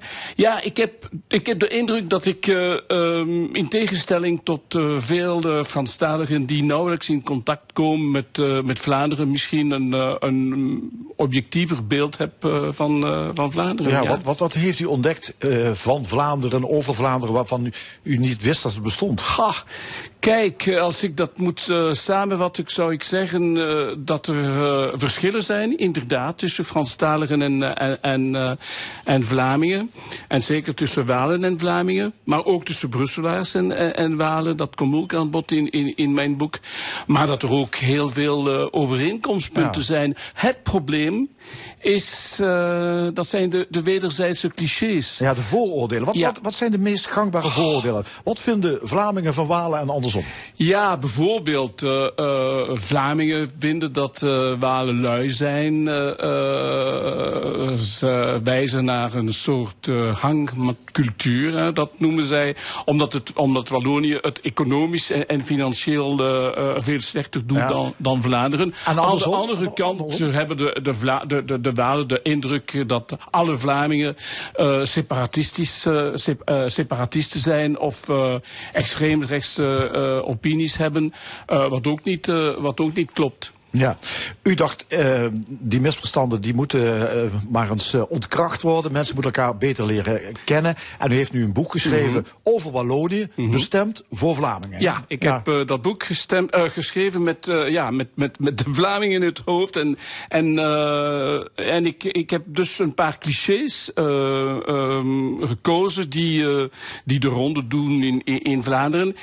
En ik heb ze geprobeerd om in perspectief te stellen dus, uh, en te plaatsen. En, en, en ook zeggen wat klopt en wat niet klopt. Dus dat is geen. Uh, uh, ik ben geen advocaat, ik ben ook geen aanklager. Ik probeer een, journalistiek werk uh, te doen en, en, en, zeggen wat klopt en niet klopt en ja. objectief te werk te gaan. Ja, ik dacht trouwens dat het heel makkelijk was. Je hebt Vlamingen en je hebt Walen. De, ja. de, Walen spreken Frans, de Vlamingen spreken Nederlands. Ja, dat is... Nou, dat was het begin van het boek. Was ik al de, de, de draad kwijt, want zo eenvoudig is het niet. Nee, nee, het is inderdaad zo dat uh, uh, in Vlaanderen de meeste mensen Vlamingen zijn en, en, en Nederlands spreken. Uh, ze spreken ook hun, ja. hun, hun dialect, dat, is, u dat, dat weet. Dat is makkelijk. Maar, maar, voor het, maar in het zuiden van het land is het veel ingewikkelder. Want ja, er is Brussel. Brussel is hoofdzakelijk een, een, een Franstalige stad. De, de ja. meeste mensen spreken daar Frans. Alhoewel, er zijn heel veel nu nu zijn er ook heel veel mensen die andere talen ja, spreken. Maar de Brusselaar die voelt zich geen Waal. Absoluut niet. Dan, als je dat zegt tegen een Brusselaar, Ab kijkt hij je een beetje waterig, met waterige ogen aan. Ja, absoluut. En, en, en zelfs de Vlamingen weten dat niet. Voor, voor vele Vlamingen zijn de mensen die in Brussel wonen, de Franstaligen in Brussel, dat zijn Walen. Maar eigenlijk hebben Walen en Wallonië en Brussel een heel andere geschiedenis. Ja. Uh, Wallonië, Brussel, dat is het platteland. Absoluut. Brussel is even En ook industrieland. Maar ik bedoel, uh, Wallonië is vooral een een, uh, een Latijns gewest. Ik bedoel, uh, waar, uh, waar Waalse dialecten gesproken werden. En Brussel is eigenlijk een, een Franse Vlaamse stad. De, de, de geschiedenis van beide ja. gewesten is heel anders. Wij spreken natuurlijk dezelfde taal. We hebben dezelfde cultuur. Maar er zijn ook heel veel verschillen. Ja. En trouwens in Wallonië, en dat hebt u gezegd bij uw inleiding, zijn er ook mensen in Wallonië, niet ver van hier trouwens, die Duits oh, toch, spreken. Ja, laat, laten we die even vergeten, want dat wordt helemaal ja. ingewikkeld. Mm -hmm. um, Vlaanderen is een uh, gewest uh, met een behoorlijk eigen identiteit. Ja, absoluut. Over Wallonië zegt u, uh, Wallonië, dat bestaat als een realiteit, maar niet als idee. Ja, Wat is inderdaad. Dat is een citaat van een historicus van, een, van een paar jaar geleden.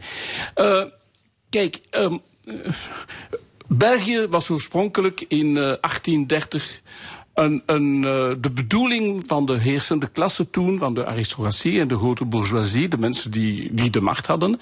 De bedoeling was van België een Franstalig land te maken. En uh, ja, in, Vlaanderen mochten de mensen nog hun dialect spreken, maar de officiële taal moest, moest dus uh, Frans zijn. En Vlaanderen heeft, en de Vlamingen hebben moeten vechten voor de erkenning van hun taal, voor de erkenning van hun cultuur. En dat heeft inderdaad uh, hun identiteit versterkt. Want Vlaanderen uh, als dusdanig, enfin, het, uh, er waren al delen van, van het huidige Vlaanderen die in, in de 15e eeuw bestond met de, ja. met de naam Vlaanderen. Wallonië is veel later aan bod gekomen. Het begrip Wallonië komt pas als reactie tegen de Vlaamse beweging op het einde van de 19e ja. eeuw. Wij hebben, ons, wij hebben als Walen niet moeten vechten voor onze taal en onze cultuur. Dus dat sterke identiteitsgevoel ja. dat je in Vlaanderen hebt, dat heb je in Wallonië nee, niet? Nee, dus er, er zijn, en, en dat, is, dat is denk ik typisch voor België en, en de, de typische vergissing over België. Uh, er is inderdaad een taalgrens, hè, horizontaal. Maar dat betekent niet dat het een spiegelbeeld is aan beide kanten van die taalgrens. De situatie ligt anders. En de begrippen uh, die, worden, die hebben ook een andere realiteit. Ja. Um, als je elkaar wil begrijpen, dan is het Mhm. leren van elkaars taal natuurlijk essentieel. In Ja. Vlaanderen leren kinderen op school allemaal Frans. Hè. Ze Ja, behoorlijk wat, wat eh, lessen en eh, jaren dat ze Frans leren. Hoe zit dat in Wallonië? Ja, in Wallonië wordt, is, dat niet, is dat niet verplicht. En dat is denk ik een. Dat is Trouwens, een uitzondering, want in de meeste uh, meertalige landen uh, moeten alle, uh, alle officiële taal van het land geleerd worden op school. Ja, um, en dat is een teken, dat is, dat is een teken van, die, van, die, van dat oude, um, ja, misprijzen is misschien een sterk woord, maar minachting, de, de oude minachting van de heersende klasse van de 19e eeuw voor het Nederlands. En, en, en bij veel Walen speelt dat nog een rol. Maar dat is een beetje tegenstrijdig. Want uh, de Walen zeggen altijd dat zij het Be België willen behouden. En, en tegen de separatisten uh, willen strijden. Maar maar ze leren de taal van de andere gemeenschap en, en van, het meren, van, het merendeel van het land niet. Dus dat is een beetje tegenstrijdig. Dat zal nu uh. Uh, worden.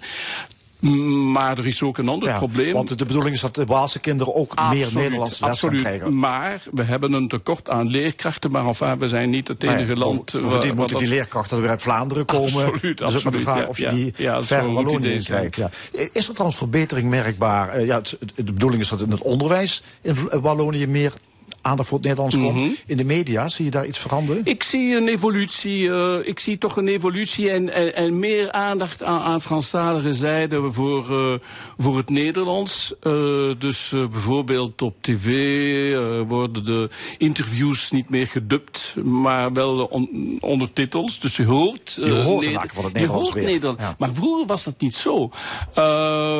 maar, maar de belangstelling, en de belangstelling voor de, voor de Vlaamse en de Nederlandstalige cultuur. Um, ja, die, die, die, die komt meer aan bod in, de, in de Franstalige, op, de Franstalige uh, zenders bijvoorbeeld. Maar op de radio, op de Franstalige radio, radio's, houd je, hoor je ja, heel zelden een, een, een, een, Vlaamse, een Vlaamse song bijvoorbeeld. Ja.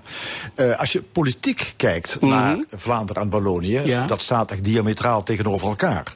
Diametraal zou ik niet ja. zeggen, maar inderdaad, Vlaanderen is rechtser en Wallonië is linkser. Ja. En dat, ook, dat is ook historisch te verklaren. Ja, waar komt die fascinatie voor om links te stemmen in Wallonië vandaan? Ja, dat heeft te maken met het industriële verleden van, uh, van, uh, van Wallonië. In de 19, uh, in de 19e eeuw was Wallonië eigenlijk de, de Silicon Valley van, van Europa. met een heel sterke industrie. niet ver van hier, in Luik, ook in Charleroi. en er waren heel veel mensen van, van Limburg en ook van Nederlands Limburg die naar, die naar Luik kwamen werken en, en, en wonen. Uh, toen was Vlaanderen hoofdzakelijk landelijk. En dus die, die evolutie heeft ervoor gezorgd dat inderdaad Wallonië nog steeds link linkser is uh, dan, dan, dan, dan Vlaanderen. En zeker nu met de, met de economische moeilijkheden. Want het probleem van Wallonië, economisch gezien, is dat de reconversie, uh, nou, het uiteenvallen van, van het uh, oud-industriële model en de sluiting van de mijnen enzovoort, die reconversie is mislukt. En dus er is inderdaad heel veel armoede in Wallonië, tegen, of, in vergelijking met Vlaanderen althans. Um, werkloosheidscijfer is ook uh, uh, veel groter. En, en, dat voedt ook natuurlijk uh, een stem voor de linkse partijen. Ja. Als je met Vlamingen praat over Walen, u zei het al, dat is Mhm. vaak het vooroordeel, ze zijn lui. Eh, De, de Walen zijn lui, de Vlamingen die werken hard. En eigenlijk verdienen de, de, de Vlamingen ook het geld. En de Walen, die, eh, ja, dat zijn wel de levensgenieters, maar die maken ook het geld op. Ja, Eh, ja, ja. Maar het is wordt, wordt dat ondersteund door cijfers? Kijk, inderdaad, de- dat wordt ondersteund door cijfer. Als je de, de cijfers objectief analyseert, zie je inderdaad eh, dat eh, proportioneel eh, twee keer zoveel Walen eh, werkloos zijn in vergelijking met, met, met Vlamingen. Je ziet ook dat de schuld van het gewest, van, het gewest Wallonië vijf keer groter is dan de schuld van, van Vlaanderen. Dus er zijn economische problemen. Maar dus dat zijn objectieve cijfers. Maar lui zijn, dat is geen objectivering van de, van de situatie. Dat is, dat is een, dat is een eh, oordeel over hun houding. Ehm, ja, er zijn inderdaad veel meer Vlamingen die werken dan Walen. Maar dat betekent niet dat, ze, dat, dat, de Walen luier zijn. Dat betekent eh, inderdaad dat er minder jobs zijn in, in, in, in, eh, in Wallonië. En dat is het probleem, denk ik, van België. Het is niet het enige land ter wereld met verschillende talen en, en, en verschillende gevoeligheden en, en, en, en verschillende visies, politiek en cultureel enzovoort. Maar hier in, daar liever in België, is, is er een dualiteit. Eh, een dualiteit van twee grote gewesten met een andere taal, met een andere cultuur, met een andere geschiedenis. En, eh, en, en dat is het, het probleem, denk ik. Die, die, die, die, die soort van, dat soort van eh, ja, ehm, eh, oppositie, die oppositie tussen die twee gewesten, dat, dat is inderdaad een probleem om elkaar beter te leren kennen. En dat is in- inderdaad de bedoeling van, van mijn boek. Ik ben geen Belgicist, zoals dat heet. Ik wil niet dat België weer een unitair land wordt. Eh, het is niet aan mij om te beslissen wat de toekomst van dit land moet worden. Maar ik hoop dat het op, op, op basis van objectieve argumenten eh, gebeurt. En niet op, op basis van vooroordelen, misverstanden en clichés. Ja, met de cijfers, eh, zodat we terugkomen over de economie, eh, Mhm. die, zijn, eh, die zijn duidelijk.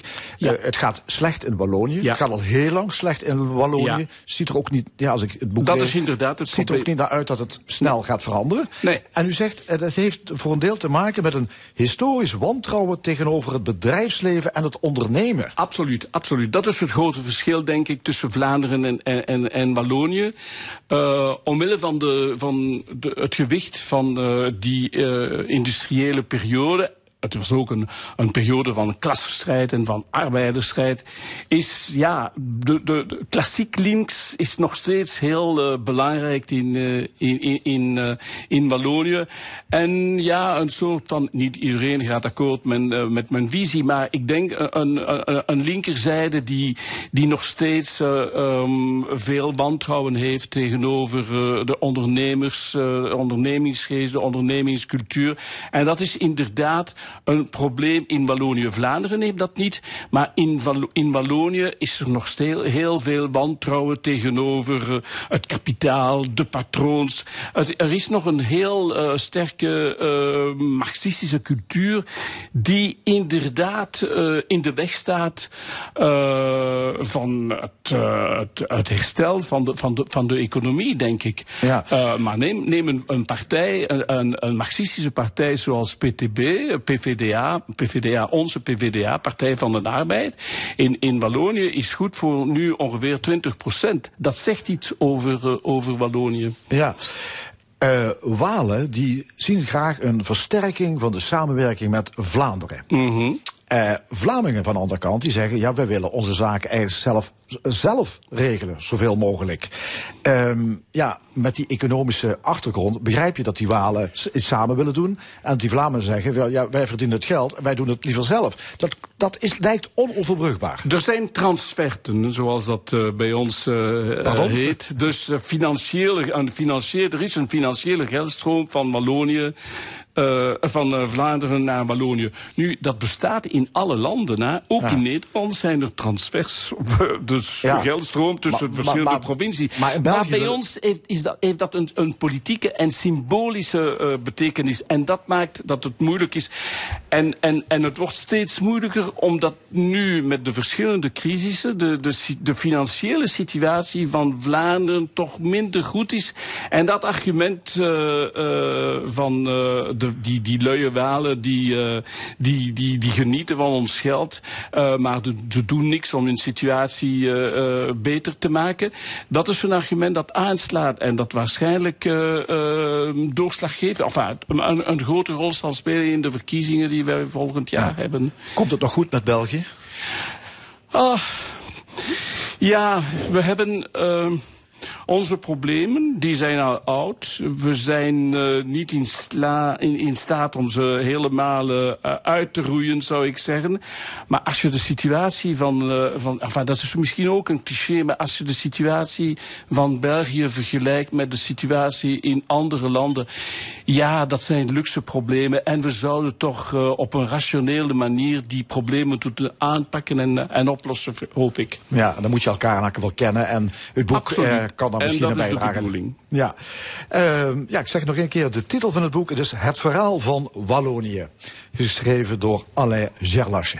Dank u wel voor uw komst. Graag gedaan. U luistert naar L1 Radio, meer speciaal naar de stemming. Zometeen de column van Hugo Luiten en daarna het discussiepanel dat steggelt over prangende actualiteiten. Maar eerst muziek. We blijven in Franstalige sferen. Françoise Hardy met La Maison où j'ai grandi.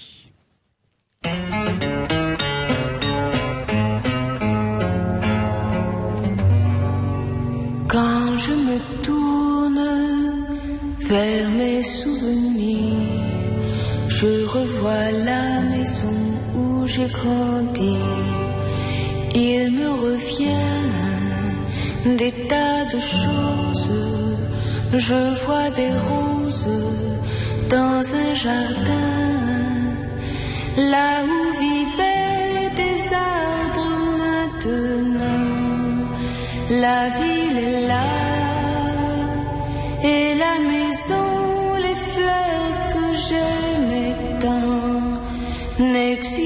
plus. Ils savaient rire, tous mes amis, ils savaient si bien partager mes jeux, mais tout doit finir pourtant dans la vie. Et j'ai dû partir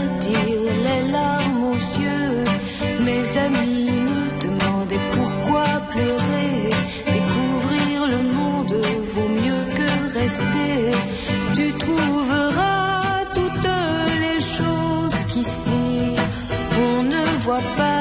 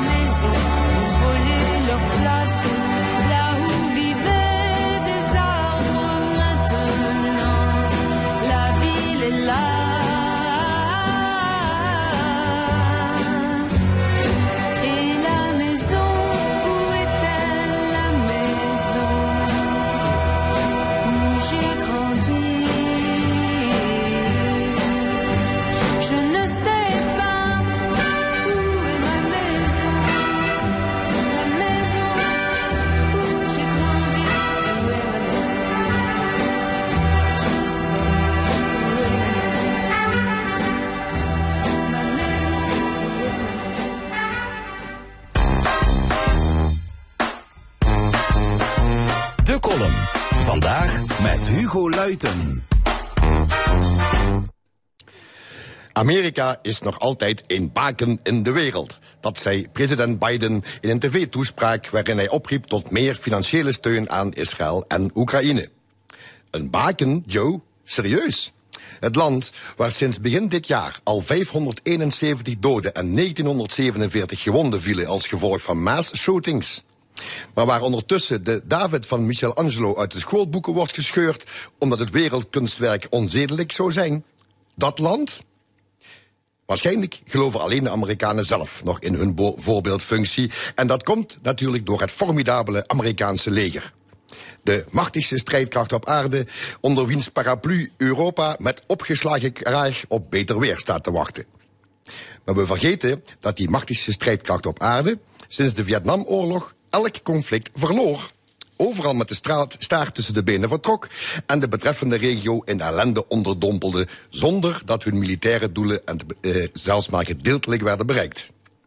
De Irak- en Afghanistan-oorlogen hebben een leger terroristen gekweekt waar we nog decennia lang mee opgescheept zitten. Maar als het van de Europese financiële inspanningen had moeten komen, dan was de NAVO meer een omhooggevallen schutterij geweest dan een serieuze verdedigingsmacht. De vraag blijft dus, hoe lang kan en wil the land of the free dit financieel nog dragen? Wat dat betreft zijn we nog maar één Trump verwijderd van de absolute chaos. En dat weten de Poetins en de Xi Jinpings van deze wereld maar al te goed. De vechtenden der aarde maken zich dus maar beter op voor het tweede Amerikaloze tijdperk. En gelukkig doen we dat in Europa ook. Want het laatste grote Nederlandse legeronderdeel ging al een half jaar geleden op in het Duitse leger. Onze Jantjes dienen vanaf maart al bij de Bundeswehr. De roemruchte luchtmobiele brigade maakt voortaan deel uit van de Division Snelle Kräfte. En de 43e gemechaniseerde brigade, wat dat ook mogen zijn, hoort bij de eerste Panzerdivision. Alleen met de allergrootste moeite kan ik een beeld onderdrukken van tanks die Stalingrad binnenrollen.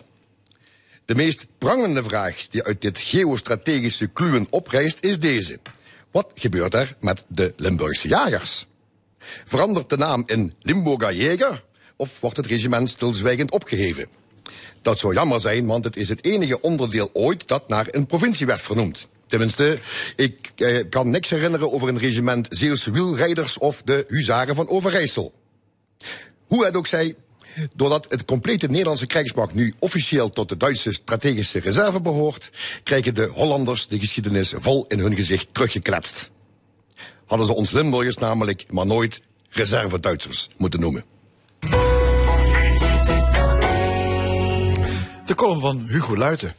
Een discussiepanel heeft plaatsgenomen hier aan tafel. En we gaan het zo meteen hebben over de militaire operatie in de Gazastrook. Een zelf georganiseerd lijsttrekkersdebat tussen Frans Timmermans en Pieter Omzicht. Het vertrek van het hoofdkantoor van Sabiek naar Sittard, eh, van Sittard naar Amsterdam. En wellicht nog wat andere zaken. Hier aan tafel zitten Maren Slange. Zij is fractievoorzitter van de PvdA in Maastricht. Karel Leunissen, oud-voorzitter van het CDA Limburg. En Jan de Wit. En hij was Tweede Kamerlid voor de SP. Ja, welkom alle drie. Goedemiddag. Uh, Sinds vrijdagavond worden de aanvallen op uh, de Gazastrook opgevoerd hè, door het Israëlische leger. Bombardementen, artillerie, beschietingen, duizenden doden wordt, uh, wordt gemeld. Marend Slangen, hoe ziet jou te moede?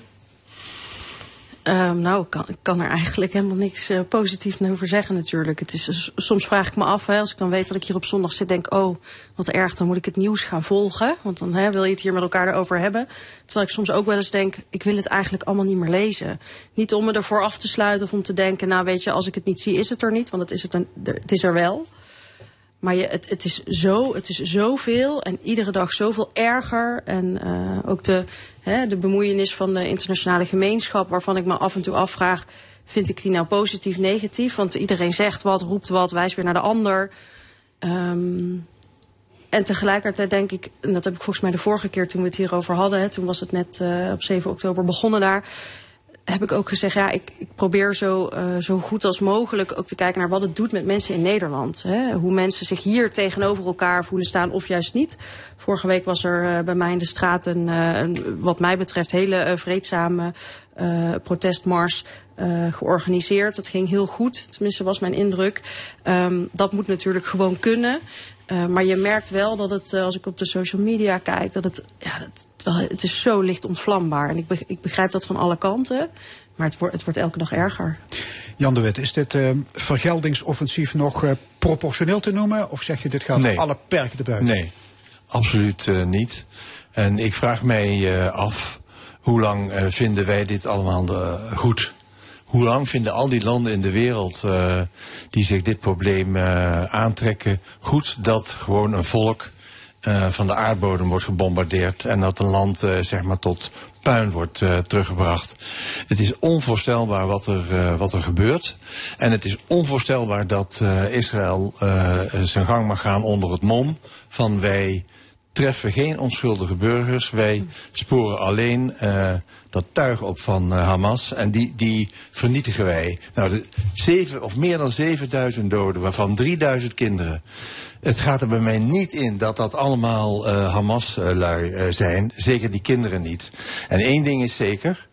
Um, als ze al uh, Hamas zouden kunnen uh, uh, vernietigen, dan hebben ze vandaag en de afgelopen weken de nieuwe Hamas-strijders zelf gecreëerd. Mm -hmm. want dat denkbeeld over de tegenstellingen daar is gewoon niet werk door mensen te vermoorden. Er zijn altijd mensen, en die hebben ze nu zelf gecreëerd, opnieuw weer, die, dit, ja, die dit onrecht zullen oppakken en daar hun handelwijze op afstemmen. Karel Leunissen, ja, het Israëlische leger wil Hamas vernietigen, maar er vallen heel veel burgerslachtoffers, zegt Jan de Wet, waaronder heel veel kinderen. En dat lost uiteindelijk allemaal niks op. Dat is de vraag. Kijk, meteen is het zo dat het geen vergeldingsoorlog is. Het is een oorlog tegen Hamas. het uh, uitschakelen van Hamas is van ultiem belang. Niet alleen voor het probleem Israël-Palestina, maar is ook van belang voor de toekomst van de Palestijnen. Oké, okay, maar de manier waarop dat gebeurt? De manier waarop dat gebeurt is inherent aan de situatie daar. Hamas gebruikt de Gazanen, die hebben ze altijd al onderdrukt. Alles staat in de teken van Hamas en de oorlogsvoering. En op de tweede plaats is het zo dat Hamas nu die mensen als een schild gebruikt. Het feit dat er tunnel en, tunnels en hoofdkwartieren onder ziekenhuizen gebouwd zijn, dat betekent al dat Hamas totaal niet geïnteresseerd is in de burgers van Gaza.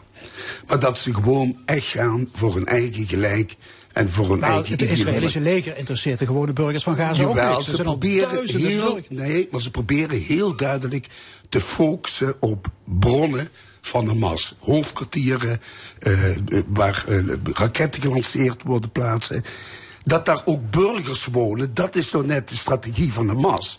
Die proberen, die gaan, die schuilen in een gebouw, in een appartementencomplex, waar ook veel burgers wonen. En vandaar dat ze ook voortdurend majoreren op het aantal doden. Heb je ooit gehoord dat Hamas aangaf hoeveel Hamas-strijders gesneuveld zijn? Jawel, het zijn allemaal kinderen en vrouwen en ouderen. Gewone mensen tussen 17 en 35, strijders voor Hamas, die worden niet genoemd.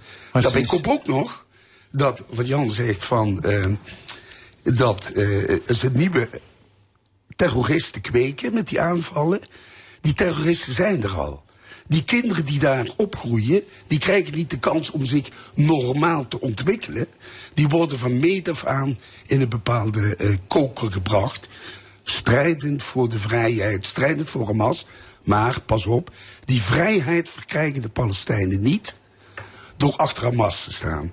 En wat ik ook vind is dat de Arabische landen slappelingen zijn. Die hadden al jaren moeten strijden voor de Pal Palestijnse zaak. En nu Iran gebruikt die Gazanen, Hamas en de Gazanen als puppets on a string. Alleen maar voor hun eigen zaak. Het vernietigen van Israël en van de Verenigde Staten. Oké, wie wil reageren? Nou ja, Jan de Wet? eh, eh, dat verhaal over Iran is nog, nog lang niet bewezen. Dat wordt als, vanaf dag één wordt dat uh, ten tonele gevoerd. Maar er is nog nooit, zeg maar, zelfs... Er zijn berichten die het tegendeel uh, zeggen. Namelijk dat Iran tot zijn grote verrassing ook geconfronteerd is drie weken geleden met de aanval van uh, Hamas. Maar dat terzijde. Um, Israël neemt bewust, neem het meest recente bericht van vanmorgen Jongens, wij gaan uh, het ziekenhuis, niet dat ene, dat vorige week uh, al uh, zeg maar. Het werd niet door Israël nee, gedaan. Nee, nee, dat dus, is je moet even laten, uit, bewezen. je moet even laten uitspreken. Dus dat ene ziekenhuis dat toen al uh, getroffen is door uh, raketten. Ik zeg het dus heel voorzichtig. Maar nu gaan ze dus een ander ziekenhuis bombarderen. Dat hebben ze gezegd nu, vandaag. Ze nemen dus bewust, en dat is dat verhaal wat Karel ook vertelt over al die gangen en tunnels. Dat zal ongetwijfeld zo zijn dat er gangen en tunnels zijn. En ook onder ziekenhuizen, dat zal ook zo zijn. Maar door een ziekenhuis te bombarderen neem je bewust, bewust het risico dat daar dus gewoon mensen die gewond zijn, dat mensen die ziek zijn, dat je die gewoon doodmaakt. Als dat geen oorlogsmisdaad is, als dat geen oorlogsmisdaad is in combinatie met het afsluiten van een land van 2 miljoen mensen, van water, licht, eh, brandstof, voedsel, dan weet ik het ook niet meer. Da dus met andere woorden, maar dat zijn waar blijft oneerlijke de, mededelingen van Hamas. Het blijkt bijvoorbeeld dat de brandstofopslagplaatsen in de Gazastrook gigantisch zijn. Voor Hamas is er voor twee, drie jaar nog brandstof. Alleen, Hamas stuurt dat niet naar de gewone mensen, niet naar de ziekenhuizen die die generatoren nodig hebben. Water kunnen ze voldoende produceren. Er zijn voldoende waterplants waar ze uit zee door ontzilting water kunnen produceren.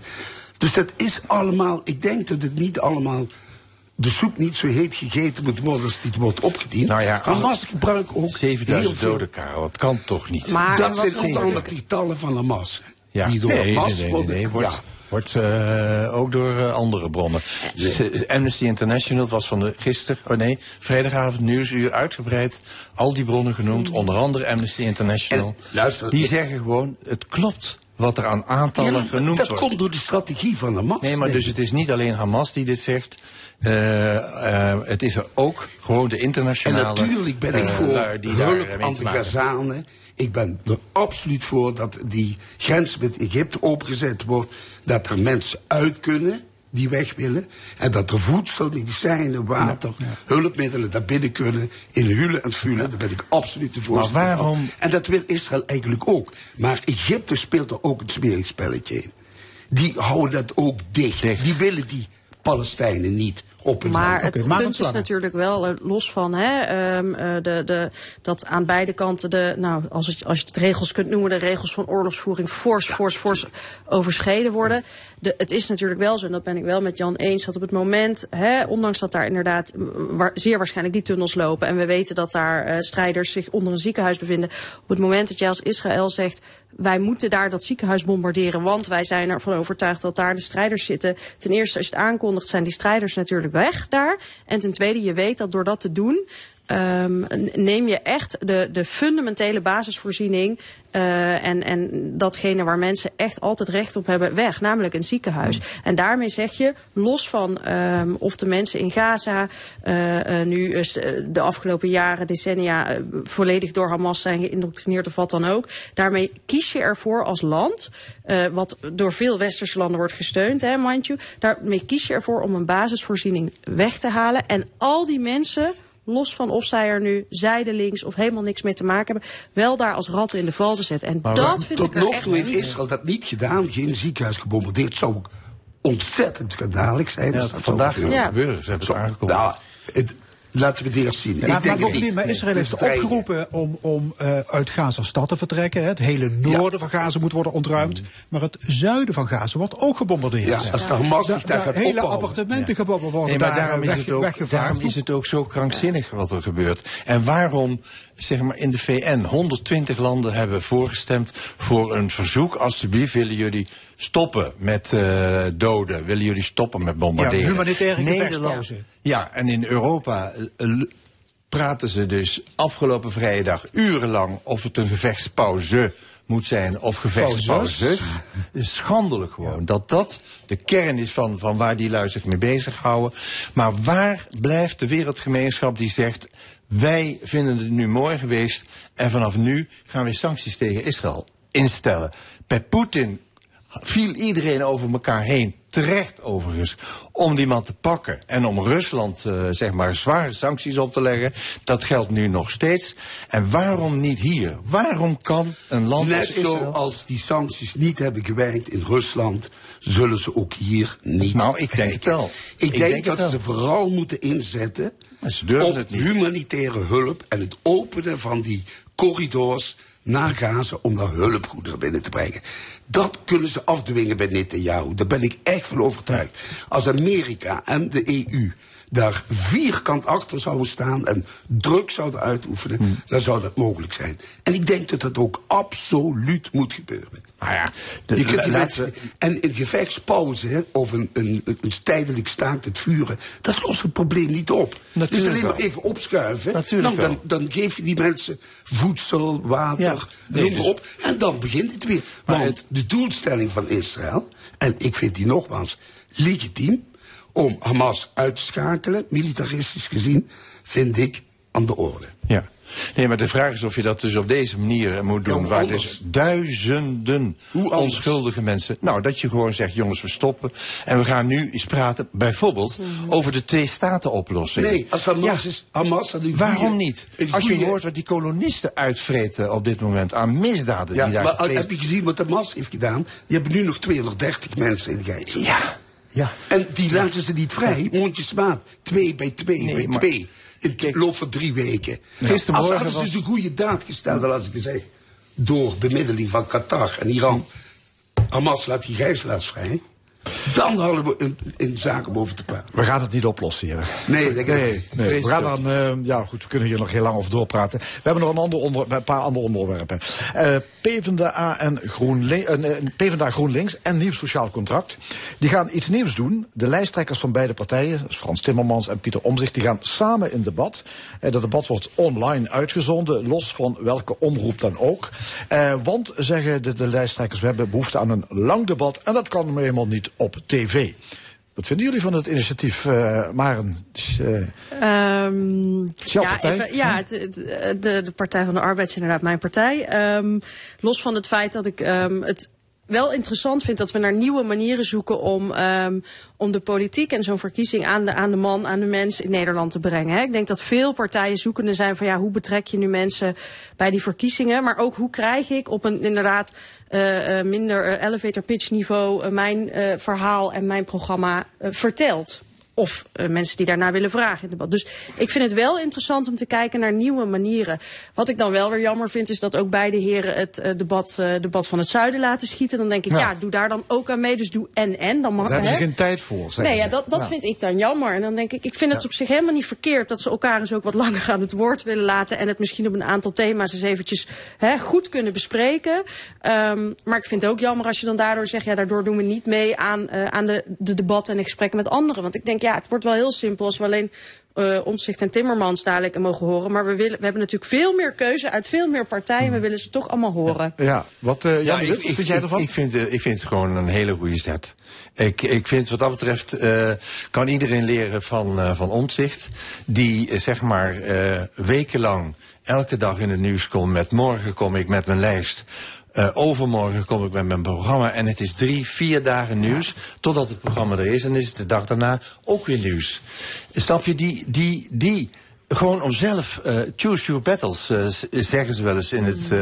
nou, dat doet, dat doet hij in ieder geval, lijkt mij. En ik vind dat dus echt heel verstandig. Als je het debat hebt gezien over de, hoe heet dat ook weer, college tour, vorige week. Dat was een verademing, vond ik zelf. In vergelijking met dat strakke eh, debat met 10, 12 eh, mensen bij wijze van spreken, waar iedereen het antwoord op de vraag van tevoren al eh, in zijn kop heeft moeten eh, zetten. Hè. Dus gewoon gescripte antwoorden als het ware. De spindokters die erachter zitten. Waar helemaal niks gebeurt. En dit, dit vond ik in ieder geval, ook door een andere opzet. Maar dit vond ik gewoon een heel goed debat. En ik vind het heel verstandig dat je zegt... ik ik kies niet per se voor dat soort eh, strak eh, georganiseerde... maar ik zoek het zelf uit. Lijkt me heel erg eh, goed. Kijk, de bedoeling van zo'n campagne voeren is om de mensen, de, de kiezer, de burger, goed te informeren van de standpunten van de verschillende partijen. En als zij vinden, en ik denk dat ze daar gelijk in hebben, dat dat op een rustige manier een beetje uitgebreid praten over een onderwerp. Voor's en tegens, verschillende standpunten. Inbrengend. Die door de burger gebogen kunnen worden. Dat vind ik een goede manier. En niet, zoals Jan zegt, ben ik helemaal met hem eens. Die one-liners, ingestudeerde one-liners. Helemaal Scherp, bam, links uitdelen, rechts uitdelen. En dan ook nog in de nabeschouwing wordt er dan gesproken. Wie heeft dit debat gewonnen? Ja, daar gaat het altijd. Wat in belachelijkheid. Ja, nee, dat is- is toch Ja. onvoorstelbaar? Ja. Zou- Dus zou- zou dit die, een nieuwe die trend journalisten kunnen- moeten zich Ja. bij zichzelf te raden Zou gaan. dit een nieuwe trend kunnen worden? Dat lijsttrekkers zeggen, we gaan niet meer met eh, de Ja, gevestigde omroep zeker. in zee, we gaan het Ja, zelf doen. Als ze dat kunnen, hè, dan zullen ze dat zeker doen.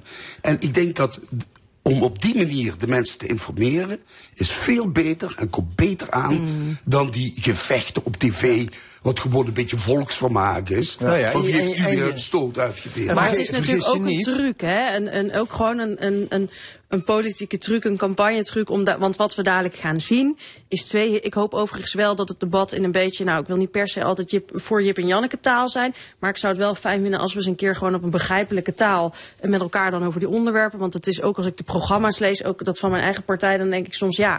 Eh, het wordt allemaal wel heel erg veel eh, hoog over. Eh, dus het moet wel gewoon begrijpelijk zijn voor al die mensen die dan Ja. inderdaad kunnen Ja. luisteren. Maar tegelijkertijd is het natuurlijk ook een beetje een truc om een, om een soort portret neer te zetten van nou, u ziet hier twee potentiële premierskandidaten, beste Nederland, en kiest, kiest u maar wie het beste bij u past. En dat, kijk, ondanks dat ik natuurlijk hoop dat mijn partij het ontzettend goed gaat doen, ehm, denk ik wel dat het ook goed is voor Nederland om te zien wat de verschillen zijn tussen meerdere partijen. Want uiteindelijk is het natuurlijk niet zo dat als een van de twee die dit debat doen de grootste wordt, automatisch met de ander een coalitie kan vormen. En dat daar niemand anders meer bij komt. Ik vrees met grote vrezen dat wij een, of een enorm brede coalitie gaan krijgen na 22 november. Of dat we er misschien wel helemaal niet gaan uitkomen. Dus je moet ook laten zien waar je overeenkomsten en verschillen met andere partijen liggen. Ja, maar, maar kan dit sp- eh, je hebt toch eigenlijk ook wel een goede kritische journalist nodig om zo'n debat te leiden. Ja, de, dat de is- vraag is maar wat er gaat gebeuren Nou, als je het zelf organiseert. Nou, dat, dat, dat vind ik ook. En je kunt je dus afvragen in dat opzicht eh, eh, wie dat zou moeten zijn. Eh, Maar vergis je ook niet dat... de naam is al bekend, Het hè? lijkt... Nee, maar het Matroos. lijkt... Diana het, Matroos. Het Ja. lijkt alsof die eh, debatten die dan door de media georganiseerd worden... een betere garantie zijn op, op kwaliteit en op inhoud. Nou, dat is het sowieso nu. Maar vergis je niet, daar gaan hele gevechten aan vooraf. Voordat uitgemaakt is wie mag er bij Jeroen Pauw eh, wel en wie mag er niet. En als die komt, kom ik niet. Dus er zit ook altijd, zeg maar, in die debatten eh, iets van, eh, ja, wie, wie, wie mag daar het woord doen. Maar er zijn er een heleboel die afvallen. Het dus is ook dat voor je een deel dus voorgekookt, hè? Wat zeg je? Is er voor een deel ook een En het is voorgekookt, Wat absoluut. uit de orde Nee. komt met wat er... Ja, nee, dat is ook zo. Ja. Goed, ander nieuws van deze week. Het chemieconcern Sabiek verhuist van industrieterrein Gemmelot naar Amsterdam. Althans het hoofdkantoor, eh, de fabrieken blijven gewoon staan. Amsterdam is een belangrijk zakencentrum en daar wil Sabiek tussen zitten. Het bedrijf wil wereldleider in chemicaliën worden. Eh, is dat niet haalbaar als je Europese hoofdkantoor in Sittard ligt, Jan de Wit? Ehm, dat is zeker wat mij betreft eh, haalbaar. Ehm, we, hebben, eh, we hebben het volgens mij met dit panel al in december vorig jaar... hebben we het al, gehad, al gehad over de aankondiging toen... van ze gaan eh, wellicht vertrekken. En toen ging het ook met name over de, de mate van onderhoud... dat ze plegen bij eh, hun, al hun installaties op de verschillende plans. Ehm, ik denk dat het eerder zo is dat ze... Maar dat is misschien wat, wat al te somber. Maar het lijkt meer al in de richting te gaan van jongens, eh, we hebben het hier wel gezien. De, de rest de- volgt, de volgt ook. Dus we zetten nu al de administratie naar eh, Amsterdam. De NAFTA-kraker wordt niet meer, eh, die hier hersteld zou moeten worden. Die gaan we niet meer doen. En ehm, nou ja, we kijken wel waar we uitkomen. Maar wij willen bij de, de, de Zuidas horen. Nou, dat is een, beetje belachelijk. eh, als je kijkt naar de faciliteiten die ze hier hebben. En naar de moderne communicatiemiddelen. Is dat, staat dat gewoon nergens op. Dus jij zegt de leiding in Amsterdam de werkvloer in Sittard Geleen, daar komen ongelukken van. Sowieso, dat, eh, die splitsing sowieso. Maar voor het personeel is het natuurlijk buitengewoon eh, vervelend. Zeker de mensen die zouden moeten verhuizen naar Amsterdam. Ja. Karel? Nou, daar ben ik voor deel met eh, Jan eens. Kijk, we hebben het toen ook al over gehad dat, dat eh, Sabiek graag in Amsterdam wil zitten. Van de ene kant kan ik dat wel begrijpen. Er moeten enorme investeringen in die industrie worden gedaan in de komende jaren om naar duurzaamheid te streven. En als je dan iets dichter bij je medespelers wil zitten en dicht bij de politiek wil zitten, daar kan me wel iets bij voorstellen. Maar wat ik veel erger vind, is dat zij bijvoorbeeld inderdaad 160 mensen die worden verplicht naar Amsterdam te verhuizen. Veel duurder, veel ingrijpender voor die mensen dan. Ik denk dat in de hoofden van de Sabiek-directeuren omgaat. Maar die andere mensen, die worden gewoon ergens op Gemmelot geplaatst. Zelfs, niet alleen in kantoorgebouwen, maar zelfs op het fabrieksterrein, las ik. Ja, de vakbond CV vreest, vreest voor de Dat- veiligheid van ja, die mensen. Dat vind ik erg onzorgvuldig. Maar ja, de en dat doet mij de denken dat, zit- de interesseert mij toch wat met die Ja. mensen gebeurt. Nou ja, het- wat, ik, wat, ik hier zo, wat, ik hier zo, wat ik hier zo vervelend aan vind. En, en dan, dan, hè, dan wordt er gezegd, ja, we moeten naar Amsterdam, want dan zitten we dichter bij, bij het vuur of een vuur. Of, eh, dan denk ik, Jezus, het is Nederland. Hè. Het is allemaal niet allemaal zo heel ver weg. En we hebben juist, we, springen aan alle kanten op de barricade voor het belang van de regio's in Nederland. Een ontzettend belangrijk rapport uitgekomen. Ja. Elke regio telt. Dan denk ik ook, ja, en dit, dit laten we dan maar weer gebeuren. Dan denk ik ook, ja, maar nu wil ik eigenlijk wel dat al die mensen die dan daar wel in dat vuur zitten in Amsterdam en Den Haag zeggen van, nee, dit is nou zo'n voorbeeld wat we gezamenlijk heel Nederland met de regio's Ja. moeten oppakken. We hebben hier de faciliteiten en ik vind veiligheid moet voorop staan. Dus we gaan nu niet, omdat zij gaan verhuizen, andere mensen maar in een onveilige situatie brengen. Dat vind ik echt het heel ernstig als ze dat doen. Ehm, maar ik denk, ja, waarom weer die regio achterlaten? Waarom? Ik snap dat echt niet. Ja, Op deze die- manier maar loopt die- het helemaal Dat leeg. accent voor die regio, dat is toch nog niet in Den Haag. Dan moet aan gewerkt worden, en daar ben ik het helemaal met je eens dat daaraan gewerkt moet worden. Maar voorlopig is dat er nog niet. Ja, maar het is een particulier Nee, bedrijf. Hè? Die hebben natuurlijk eh, niks te maken met notas van de Nee, maar ze hebben wel wat te maken met, met, met hun personeel. En hè, de OR heeft toch vrij duidelijk gezegd van nou, hier is een negatief Ja. advies. Ja, daar trekken ze zich dan ook Ja. niks van. Dan denk ik, Nee. daar heb je wel wat mee te maken. Hè, en ze hebben natuurlijk een aantal jaar geleden... Riyadh met de- daar niet zo van onder de Nee, dat, nee, maar dan vind ik dus dat wij in Nee, maar- Nederland maar moeten zeggen... ja, precies. luister eens Riaat, Ja. wij vinden daar wel wat van. Want toen, eh, zeg maar in december, hebben we het ook gehad over brandsbierbrouwerijen. Ja. En over DSM. Nou, als je nu ziet eh, wat er DSM verhuist dan naar Maastricht weliswaar. Het is nog een beetje in de buurt. Maar eh, ja, het is toch een soort eh, uitverkoop, eh, lijkt het haast op. Ja. Dus Ja. de, elke regio telt, is inderdaad waar. Maar je moet wel daarvoor eh, voor, voor Ja, strijden. maar zolang als wij nog niet de regio Eindhoven zijn, Brainport Eindhoven, en niet die, die odeur uitstralen, uitzenden, dan, dan hebben we een probleem hier Ja, in Limburg. nee, dat is het ook. En Dat- dit, versterkt het, dit versterkt het ook dat alleen versterkt maar, het ook, alleen maar dat, dat dit soort belangrijke poten uit de industrie, eh, dat die gewoon verdwijnen. En daarvoor stond ook in de Limburg, waar is de Limburgse politiek? Daar was ik het wel mee eens. Ja, ik ook. Ze Ja. moeten veel sterker Is het ook. op, eh, op de tamtam slaan om, om hier veel meer de aandacht te vestigen. Ja, bovendien die naftakraker, je had erover, eh, die, eh, ja, die wordt niet meer eh, hersteld, gemaakt, niet meer onderhouden. Eh, dat heeft ge- gevolgen, kan dat weer hebben voor andere bedrijven op het Gemmelot-terrein. Is dit begin van het einde of zit ik nou, al... dat schijnt afgezekerd te zijn. Hè? Die levering van die, die naftekraker is, is gewoon verouderd. Die kunnen ze niet meer repareren, is economisch niet verantwoord. Die moeten s- eh, weg, gedemonteerd worden. En ze hebben de, de andere bedrijven die afhankelijk zijn van de grondstoffen van die ethyleen, hè, die, eh, die hebben ze verzekerd dat die grondstoffen geleverd worden. En die komen dan waarschijnlijk vanuit. Maar, andere maar ze ligt plaatsen. natuurlijk ook aan andere maakindustrie in Nederland. En die zijn hun grondstoffen dadelijk Ja, kwijt. Dus dat is toch maar wel een dat ze- En ik denk dat Sabiet die ook wel... Dat wil, die mensen wil verzekeren dat die levering van die grondstoffen er komt. Ja, maar Alleen maar toch, vanuit het, geleen maar toch het feit dat daar niet meer geïnvesteerd wordt in geleen. Ja, ik vind, ik vind het, eh, om het plat te zeggen, gewoon een dikke middelvinger naar deze regio. En daarom vind ik inderdaad ook dat ik vind hier in de regio hebben zowel bedrijven als de politiek, als ook de landelijke politiek, gewoon een enorme verantwoordelijkheid. En als we dit laten gebeuren, en ik snap het, het is een bedrijf, ze kunnen doen wat ze willen. Maar je kunt ook eens met elkaar zeggen van ja, is dit wel wat wij willen? Want ze laten ook een deel van hun mensen hier achter. Hè? En voor die mensen moet het toch ook goed geregeld blijven. dus ze maar hebben wel als je, degelijk als je weet belang. dat de naftakraker versleten is, dan kun je toch op tijd een nieuwe Zou duurzame naftakraker bouwen? Ja, en Waarom daarom-? Die staat er al, hè? Ja. Dat is die andere. En die Ja, die willen ze de capaciteit daarvan, willen ze ophogen. En ze zeggen, nou wil ik niet treden in de bedrijfsmatige aspecten van zo'n zo'n eh, company.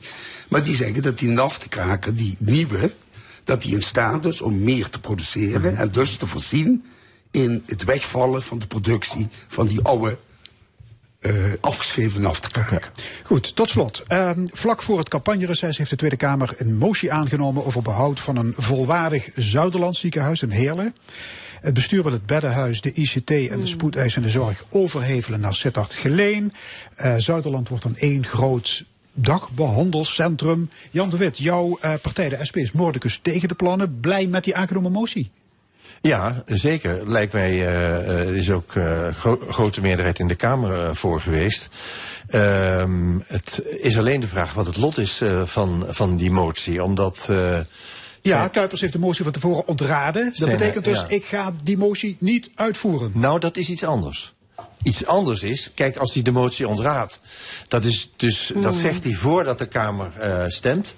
Dus dan moet de Kamer dat gewichtige oordeel van zijn heiligheid eh, Kuipers eh, meenemen. Maar de Kamer die heeft gezegd, en zo gaan we het doen. De meerderheid is ervoor. Dan is de volgende vraag, ik weet niet of je Zalm nog kunt herinneren ooit. We gaan het niet doen.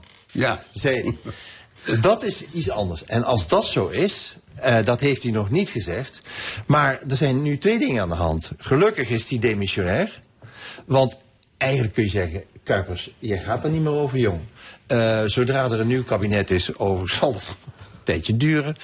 Maar zodra er een nieuw kabinet is, dan kan de Tweede Kamer zeggen... wij hadden nog een motie hier liggen. Wat gaat u doen, eh, minister?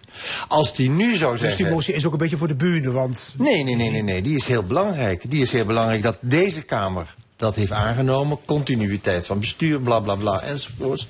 Dus de nieuwe Kamer, tenzij die anders zou beslissen. Maar de nieuwe Kamer die heeft gezegd, of die gaat zeggen... er ligt een motie, de minister, wat gaat, wat Ja, gaat u maar, doen? maar de minister van Landbouw heeft tot twee keer toe die motie over glyfosaat eh Ja. naar zich neergelegd.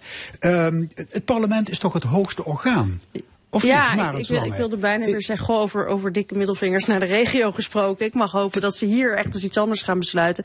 Ja, het is het hoogste, hoogste orgaan. Dus Je dit is niet bevorderlijk voor het vertrouwen in de politiek. Nee, als natuurlijk zegt, niet. Zeker niet, omdat het hier ook weer gaat om een basisvoorziening in de regio. Er zijn ontzettend veel mensen hier door de hele regio. Echt niet alleen de mensen in Heerlen op de been gegaan. En eh, ha- hartstikke veel handtekeningen.